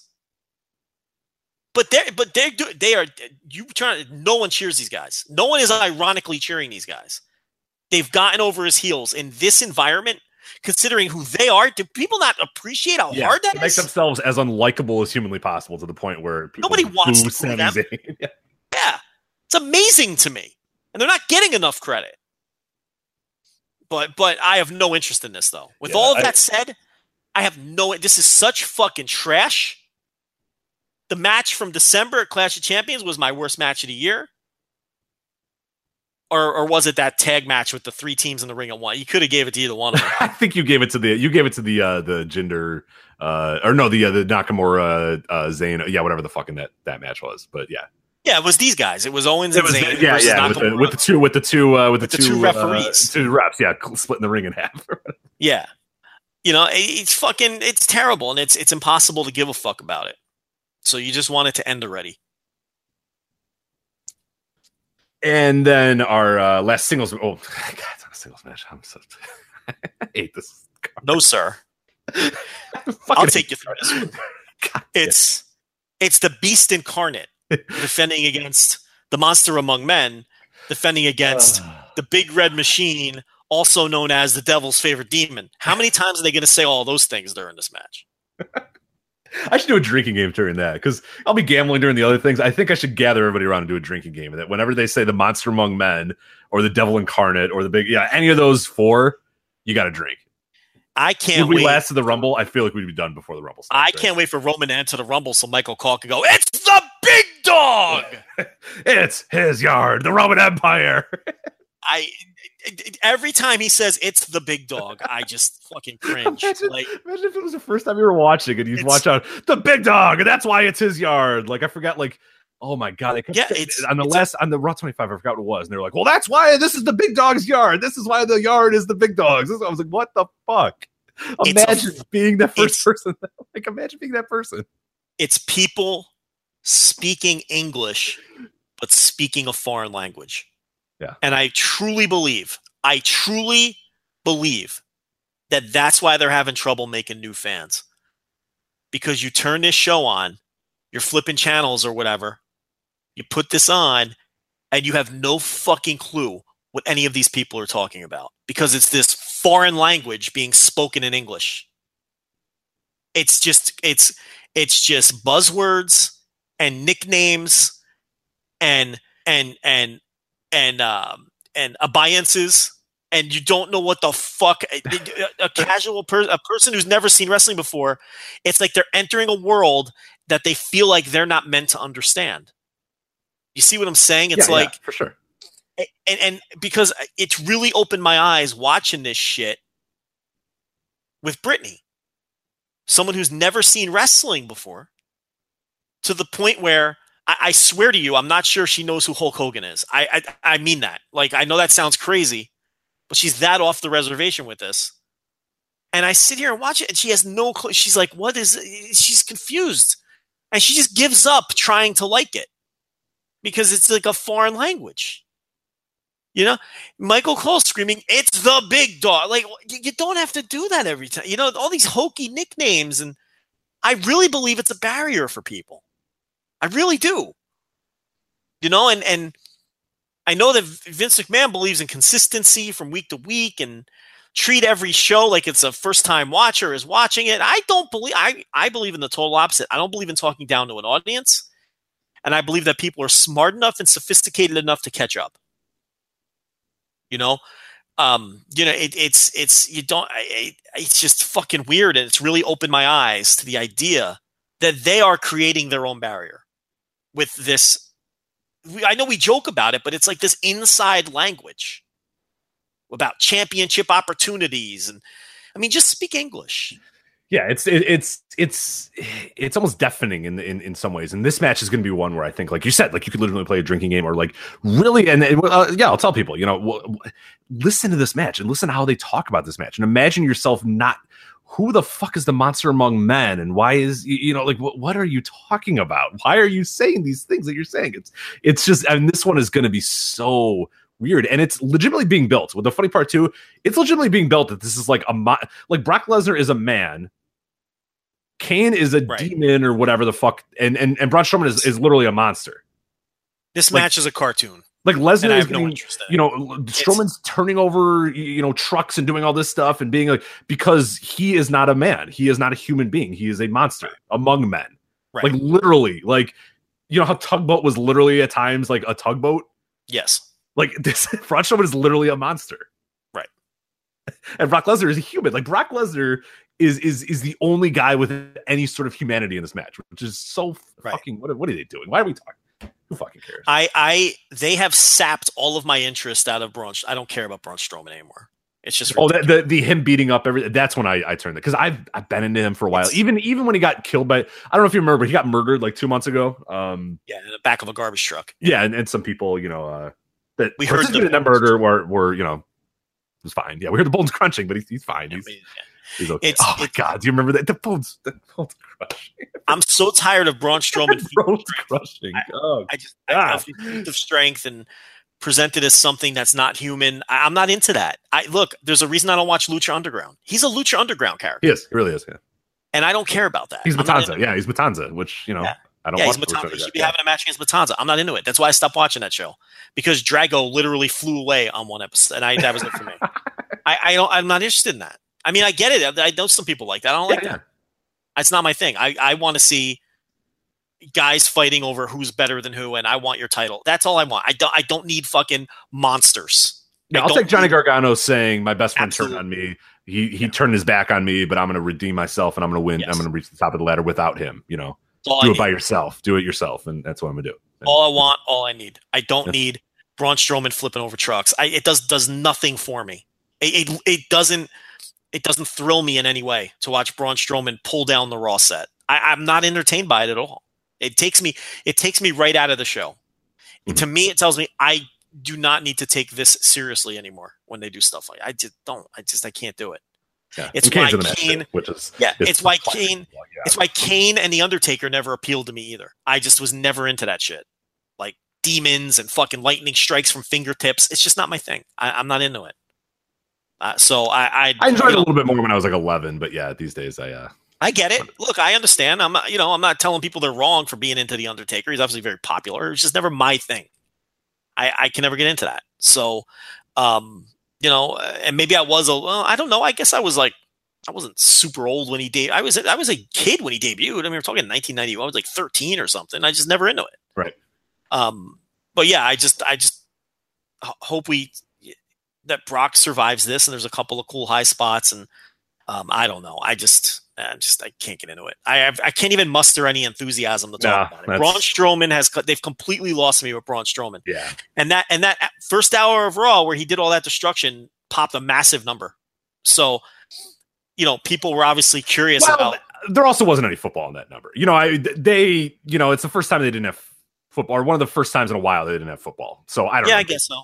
I mean that mm, you know, I'm not saying it's not a reason. It, it- it's possible that people really enjoyed that too, but I think, you know, was, look, he did something different. It was an hour devoted to him just wreaking havoc, and right, right. And maybe it was successful, whatever. But yeah, for us, for the people hosting this podcast, don't give a shit. So No, right. yeah, and you know, of him beating up people and, and destroying things while Dirty Andy Dalton followed him around and begged him not to. You know, that's what it was for an hour. You know, I don't even know if he ever got around to beating up Andy Dalton. Uh, you know, he was just one of those two guys who was like, "No, Yeah, I don't know if he Braun, ever- stop it, yeah. Braun." yeah. Um, but but uh, but yeah. So I, I don't know. It's just not for me at all. Not interested. All right, and then we get to the uh, what I'm presuming is the main event, the men's Royal Rumble match. Uh, here are the participants right now that we know. Only uh, 17 right now, so, so we have 17 of 30. Uh, I we like a- that.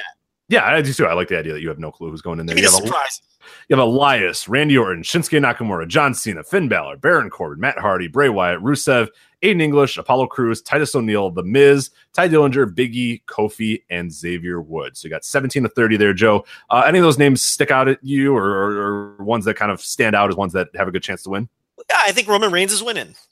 I do. Um, I don't think there's a consensus favorite out there. Uh, people are still addicted to this idea that Daniel Bryan's going to be in this thing and win. I think they're nuts. Um, I think Roman's winning. I think it's just the obvious story. Um, unless you can come up with someone on the SmackDown side, I don't think there's anyone else on the Raw side can win. I think it's going to be Roman Reigns, and I think yeah, I think the city does matter, and I think they want to stick it to those people again. You know how this company is. Mhm. Um, so you know, I could see them wanting to do that. Um, so I yeah, I think Roman Reigns is your winner. Um, the only reason I have pause about Reigns being the winner is just because you do have the idea that SmackDown's there and you do have the Elimination Chamber, so they can, if they think that too many people think that Reigns is going to win or whatever, which I, you know what I mean? Like, I, I'm kind of with you that I think they're going to, you know, they, they've never really veered from the path, you know, ever before. So why do it now? So, I mean, if Reigns is your guy and you really want to put that over that he won the Rumble again, you know, it would be, a, I think, second win at this point, then yeah, go for it. I, I, I see why they would do that. But if they want to get a little cute with it, you could have, you know, a Nakamura type win or even like a John Cena win or whatever, or somebody that maybe loses at Elimination Chamber, loses the right to the title, or we don't know what the SmackDown match is going to be or whatever. So they can kind of play around a little bit. I would say go for go for the big one. Go for the guy that you're building up for the top match at, Ren- at WrestleMania. Have Roman Reigns win it. Have it be obvious that it's Reigns versus Lesnar right now. The minute Royal Rumble is over, it's like, all right, these are our two guys for Mania. I don't like the idea that it's up for grabs at Elimination Chamber. I don't, you know what I mean? Like, I love the idea. It's like that dude won. We have our main event right now. So go with go with the Roman Reigns, you know, and that's what they want to do anyway. You know, he's going to get the title shot one way or another. Just have him win, mostly because I want to see the world burn too, because the crowd's going to hate it. So that's. Well, I no, my world burn moment. I'll tell you what I want. This is Joe being a dick. You want Joe to be a dick? Oh yeah, of course. I want the Miz to get thrown out in five seconds. I really, I, I legitimately want that, and I like the Miz, but I'm so sick of the fucking Miz hype that I want the Miz to enter the match, and I want, you know what I want, you know, and this is what I want. I want Dolph Ziggler to grab the Miz by the hair and throw him right out of the ring as soon as he enters. It has to be Dolph Ziggler. That's what I want. That's my world burning moment. Dolph Ziggler that on our, on our Twitter feed, the world would would certainly burn during that moment for sure. in five Yeah. seconds. That's what I want. Because Roman, we look, I get it. You know, Philly's going to hate him. I think that's going to be a lot of fun to watch. I've Oh, been I over that a million times. wait. I love when crowds turn on shows. I love it. Um, you know, but I want the Miz gone in five seconds. Of course, he's probably going to be in the match for like forty minutes. But yeah, you never know. Sometimes they really fuck over like a heel in this match. You know what I mean? Like sometimes they they, they do that one spot where they'll embarrass a heel and, and throw him out real quick. I hope it's the Miz. I would I would love to see that for trolling purposes. We're all about that here, but yeah, I, th- I think Reigns wins, and and if he As does, people are shaking, as people are shaking yeah, as the Miz is entering the match. I'm shaking. All right, shake when he gets thrown out five. I would love to fucking see that.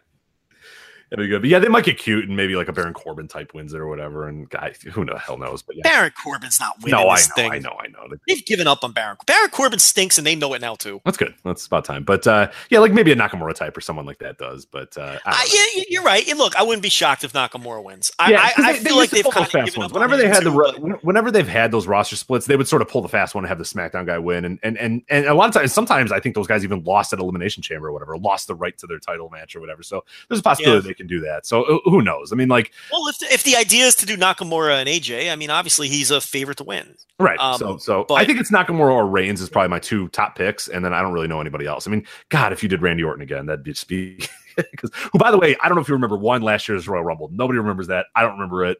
Um I didn't remember it until I looked Yeah. it up uh, that you know a few weeks ago when we talked about it. But yeah, I don't think he's going to win. Uh, Elias isn't winning.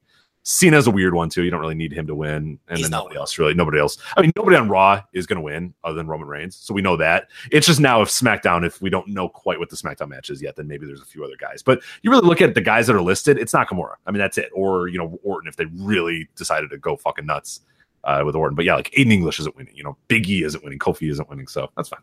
It's all right. But it's probably either Reigns or, or Nakamura. But uh, we'll see. You never know. All right, so that is our passioned Royal Rumble preview. Uh, we got a preview up on the website as well, uh, voicewrestling.com. Also, uh, we'll have reviews and we'll be live tweeting it throughout the event too at Voices Wrestling. And we'll uh, believe have an instant reaction show, right? Are you are you down for that still? Uh, after the show, do an instant reaction for our Patreon folks. I don't know if we should promise it necessarily, but we're going to try to do We'll it. try. We'll try. Yeah, I, I can't say for sure. I mean, God only knows. I'm going to be hosting people over and Yeah, Um, let, let's not promise it, but let's. I think that yeah, we, we will we will try to do an instant Yes, reaction yes. for the Rumble. I can't guarantee it, but yeah, we'll. I'm also like moving people into my house that day. It's going to be a Oh yeah, yeah. I forget you're doing that. Yeah, we'll see So what I, happens. yeah, we'll try. We'll try our best, but if it doesn't, we're going to try though. doesn't happen. So, all right, uh, then we'll close out the show talking about some uh, New Japan shows coming up. The New Japan New Beginning and Sapporo shows. We got one on the 27th, and then uh, so that's the Saturday uh, morning, and then we got one on Sunday morning, the 28th. So we got two back-to-back Sapporo shows. Uh, Joe, what do you think is the best way to do this? Because I think they're separate shows, but I think there's a lot of there's a lot of filler on these. That's going to be one of the things when you have two shows, you know, back to back, both you know in the same building or whatever. It's essentially they took one show, split it up into two. There's some good stuff on it, but yeah, there's really only a few featured matches I think that are really worth a lot of our time. There's some filler, but a lot of it has some meaning too. Let's blow through them. Um, the the, the We got about 30 minutes. the- we got about 30 minutes left in the show. yeah, So we can we can yeah okay we can do that. We can get through it all. Uh, let's see. So we've got the the the Sapporo show on the 27th. It's back to back nights. It's 27th and 28th, same building, Hokkaido uh, Prefectural Sports Center. Uh, and then the Oka- the uh, Osaka New Beginning is next week. We'll preview that next week uh, because that one. Uh, what's the date on that? It is. I got it in front of me. Hold on. It is Yeah, I don't have it. In, February whatever. 10th. Fair- Okay. So we may we may even preview it the week after, because there's some time there in between. But the first two, there's three new beginnings. The first two are in Sapporo. Uh, the first show kicks off with the Kitamura seven match trial series. He's had his first match of the trial series. He already lost to Jay White and New Year Dash. His second match here is going to be against Mike Elgin. Now, the deal with Kitamura, and I just learned this before the show, the reason they're doing a seven match trial series, he was supposed to be going on excursion already. There's visa issues holding that up. So I guess they figured, all right, well, we'll throw him on the next tour and we'll do a trial series. So it actually worked out pretty cool because I like seeing trial series. We haven't seen a trial series in Japan in God knows how long. So he's in the midst of one here. He'll take on Elgin on the first show and Juice Robinson on the second show. So the, the Kitamura trial series soldiers on. Kawato is having visa issues too. He's going to be delayed a couple days before he, uh, you know, gets to Mexico. Mhm. So, uh, so that's an interesting thing to look at there. And I don't know what's going on with Oka. I guess he's sticking around for a while. We should also note on these shows, Satoshi Kojima either blew out his ACL or ruptured a tendon in it. Do we have the official injury on that? or I no? don't. Yeah, I don't think. I saw some say ruptured, some say torn. I don't know if I know the difference between the two. So yeah, I'm not. Point is, he's. Yeah, it's it's not good, especially a guy his age. I mean, a, a torn ACL is is Yeah. not a good injury if you're 25, let alone if you're you know Kojima's age. So it sucks. Yeah, it's it's a bad injury at a bad time, and and yeah, it's it's And, and it happened during the Rush match or the Roosh match. Did you know it's pronounced Roosh? yeah. We have this discussion every year, so I, I do now remember that We've it's called Rush, but. I still call him Rush because it's just easier. Yeah. Uh, but did you see that match? It wasn't bad. Um, the the problem was you Yeah, can no, see I thought right I- when the knee injury occurs.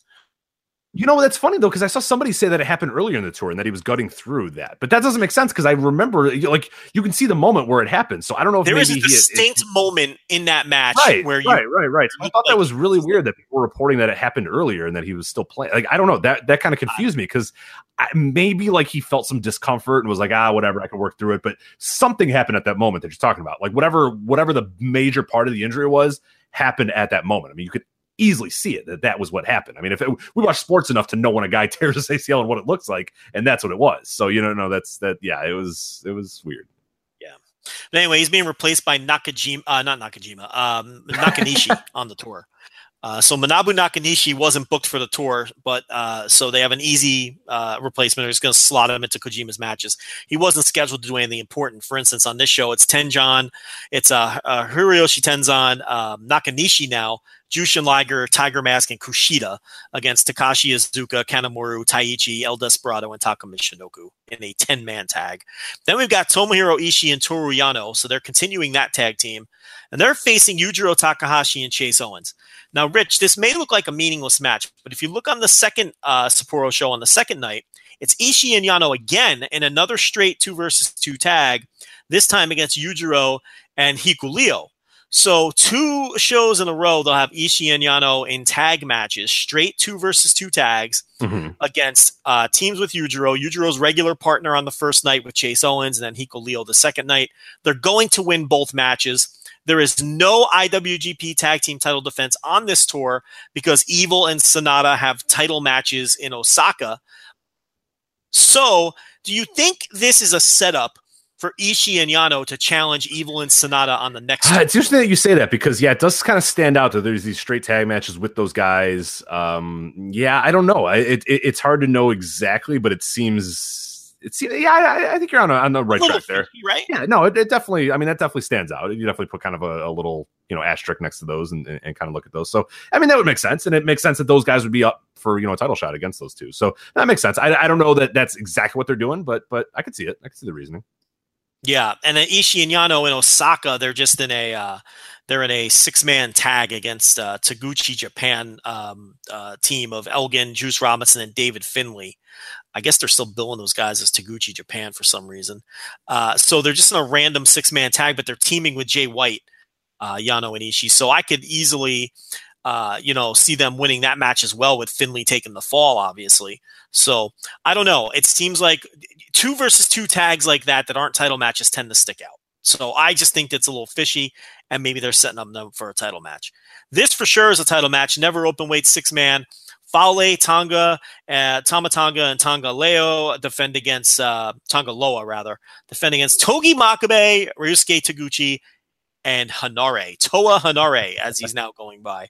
Um, what do you think of this? I think it's kind of cool that Henare is getting a little title shot here in some six man action. Yeah, I like it. I, what. I, what I'm kind of curious on, and we talked about it a few weeks ago. I guess that they're just considering his Achilles injury, like the was that his excursion? Like I don't know. Like is he is is because they got It's- him? He's already kind of on the main roster now at this point, isn't he? He's like you know wearing the He's gear. got new, he's He's got a new Yeah. gimmick. Like he's in title matches. He's with teaming with big guys. Like he's obviously still going to be one of the, the, the main fall guys or whatever. But I don't know. He might have passed the excursion point by. I don't think he's a young lion. I don't think he's a young lion anymore. I think he's he's he's the David Finlay deal. yeah, right. It's where it, like he didn't go away and he's still kind of a prelim guy, but I don't think he's a young lion because he's got they've he's got a personality, he's got a gimmick, and he's got a new name. So, um, but I'll tell you, that guy kicked ass at the end of the year. Keep an eye on that guy um, because he's really good. So, um, I suspect that he'll take the pin here. And I suspect that they'll lose the match, but we'll see. Kota Ibushi, Juice Robinson, and David Finlay versus Cody, Hangman Page, and Marty Scurll. Cody parachuting in for the big shows again. Um, look, this is just to continue the Cody, uh, the Kota Ibushi Cody stuff. Um, you know, so six man tag, which will advance uh, that issue uh, with Kenny Omega in the mix as well. That sort of weird three way feud that they have, and with you know All In coming up and ROH at WrestleMania weekend and the Long Beach show. We have to see where all the pieces fall in place with Kota Ibushi, Cody, and Kenny Omega. So there we go with that. Next up, we got Yoshihashi and Will Ospreay against Tetsuya Naito and Hiromu Takahashi. This, of course, is a tag match to set up the two singles matches that will take place in Osaka in February, where Yoshihashi faces Naito and Will Ospreay defends the junior title against Hiromu. But this should be a hell of a tag team match. Yeah, I'm pretty So- interested. Yeah, uh, that one sounds awesome. So yeah, it's it's a good card. I mean, we're, we're going to talk about these. They're fun cards, even if you say like you know throwaway matches. None of the matches look like shit. You know what I mean? Like everything This is solid. what I was yeah. saying. They're, these are deceptive mid cards where really, aside from the 10 man tag, everything else is pretty meaningful here and looks like it can be good. Because then we've got Okada, Goto, and Gedo against Sanada, Evil, and Bushi. And again, Okada defends against Sanada and Osaka. Goto defends the never title against Evil in Osaka, and they're doing the Gedo Bushi singles match, which I'm stunned because when they did that attack at New Year Dash, right. where Lij laid out chaos, and they each laid out the man that they were facing on the New Beginning tour, they had Bushi lay out Gedo, and I just kind of thought, all right, that's just the way to Loose get. ends, yeah, the two guys they had nothing to do, but But no, they're doing a singles match. That's awesome. How often do we get junior singles matches that aren't title matches? yeah, it's pretty awesome. Almost never. So I have no problem with a Bushi Gedo singles match in Osaka. So that's six man tag, which will be good. There's no reason that that match will not be good. Um, you know, we'll set up those three singles matches in Osaka. Then we've got Jay White, Yo, and Show versus Kenny Omega and the Bucks. Of course, uh, Jay White. Uh, I'm sorry, um, Roppongi 3K is getting their title rematch against the Bucks the next night. And uh, then we've got the Jay White Kenny Omega match the next night as well. So one night earlier, we'll get those guys in the six man tag. So see, these these aren't really throwaway matches. You know, these are matches that heat up the matches coming up later on in the They tour. work in unison. The two shows kind of work in unison. Like, so if you kind of look They at do. them at the same time and assume that they're like, you know, related in a lot of ways, that it'll help you sort of because you look at a tag match, like, ah, whatever. But then, like, oh, yeah, well, that makes sense because this guy and this guy or whatever. So it's all building to the next night. Anything that's not a major match on the first night is building to some major match on the second night or whatever. So and a lot of it feels fresh. You know, Jay White, Kenny Omega having an issue, and uh, you know, like I said, the uh, like Gedo getting ready for a singles match. I mean, a lot of this stuff feels fresh.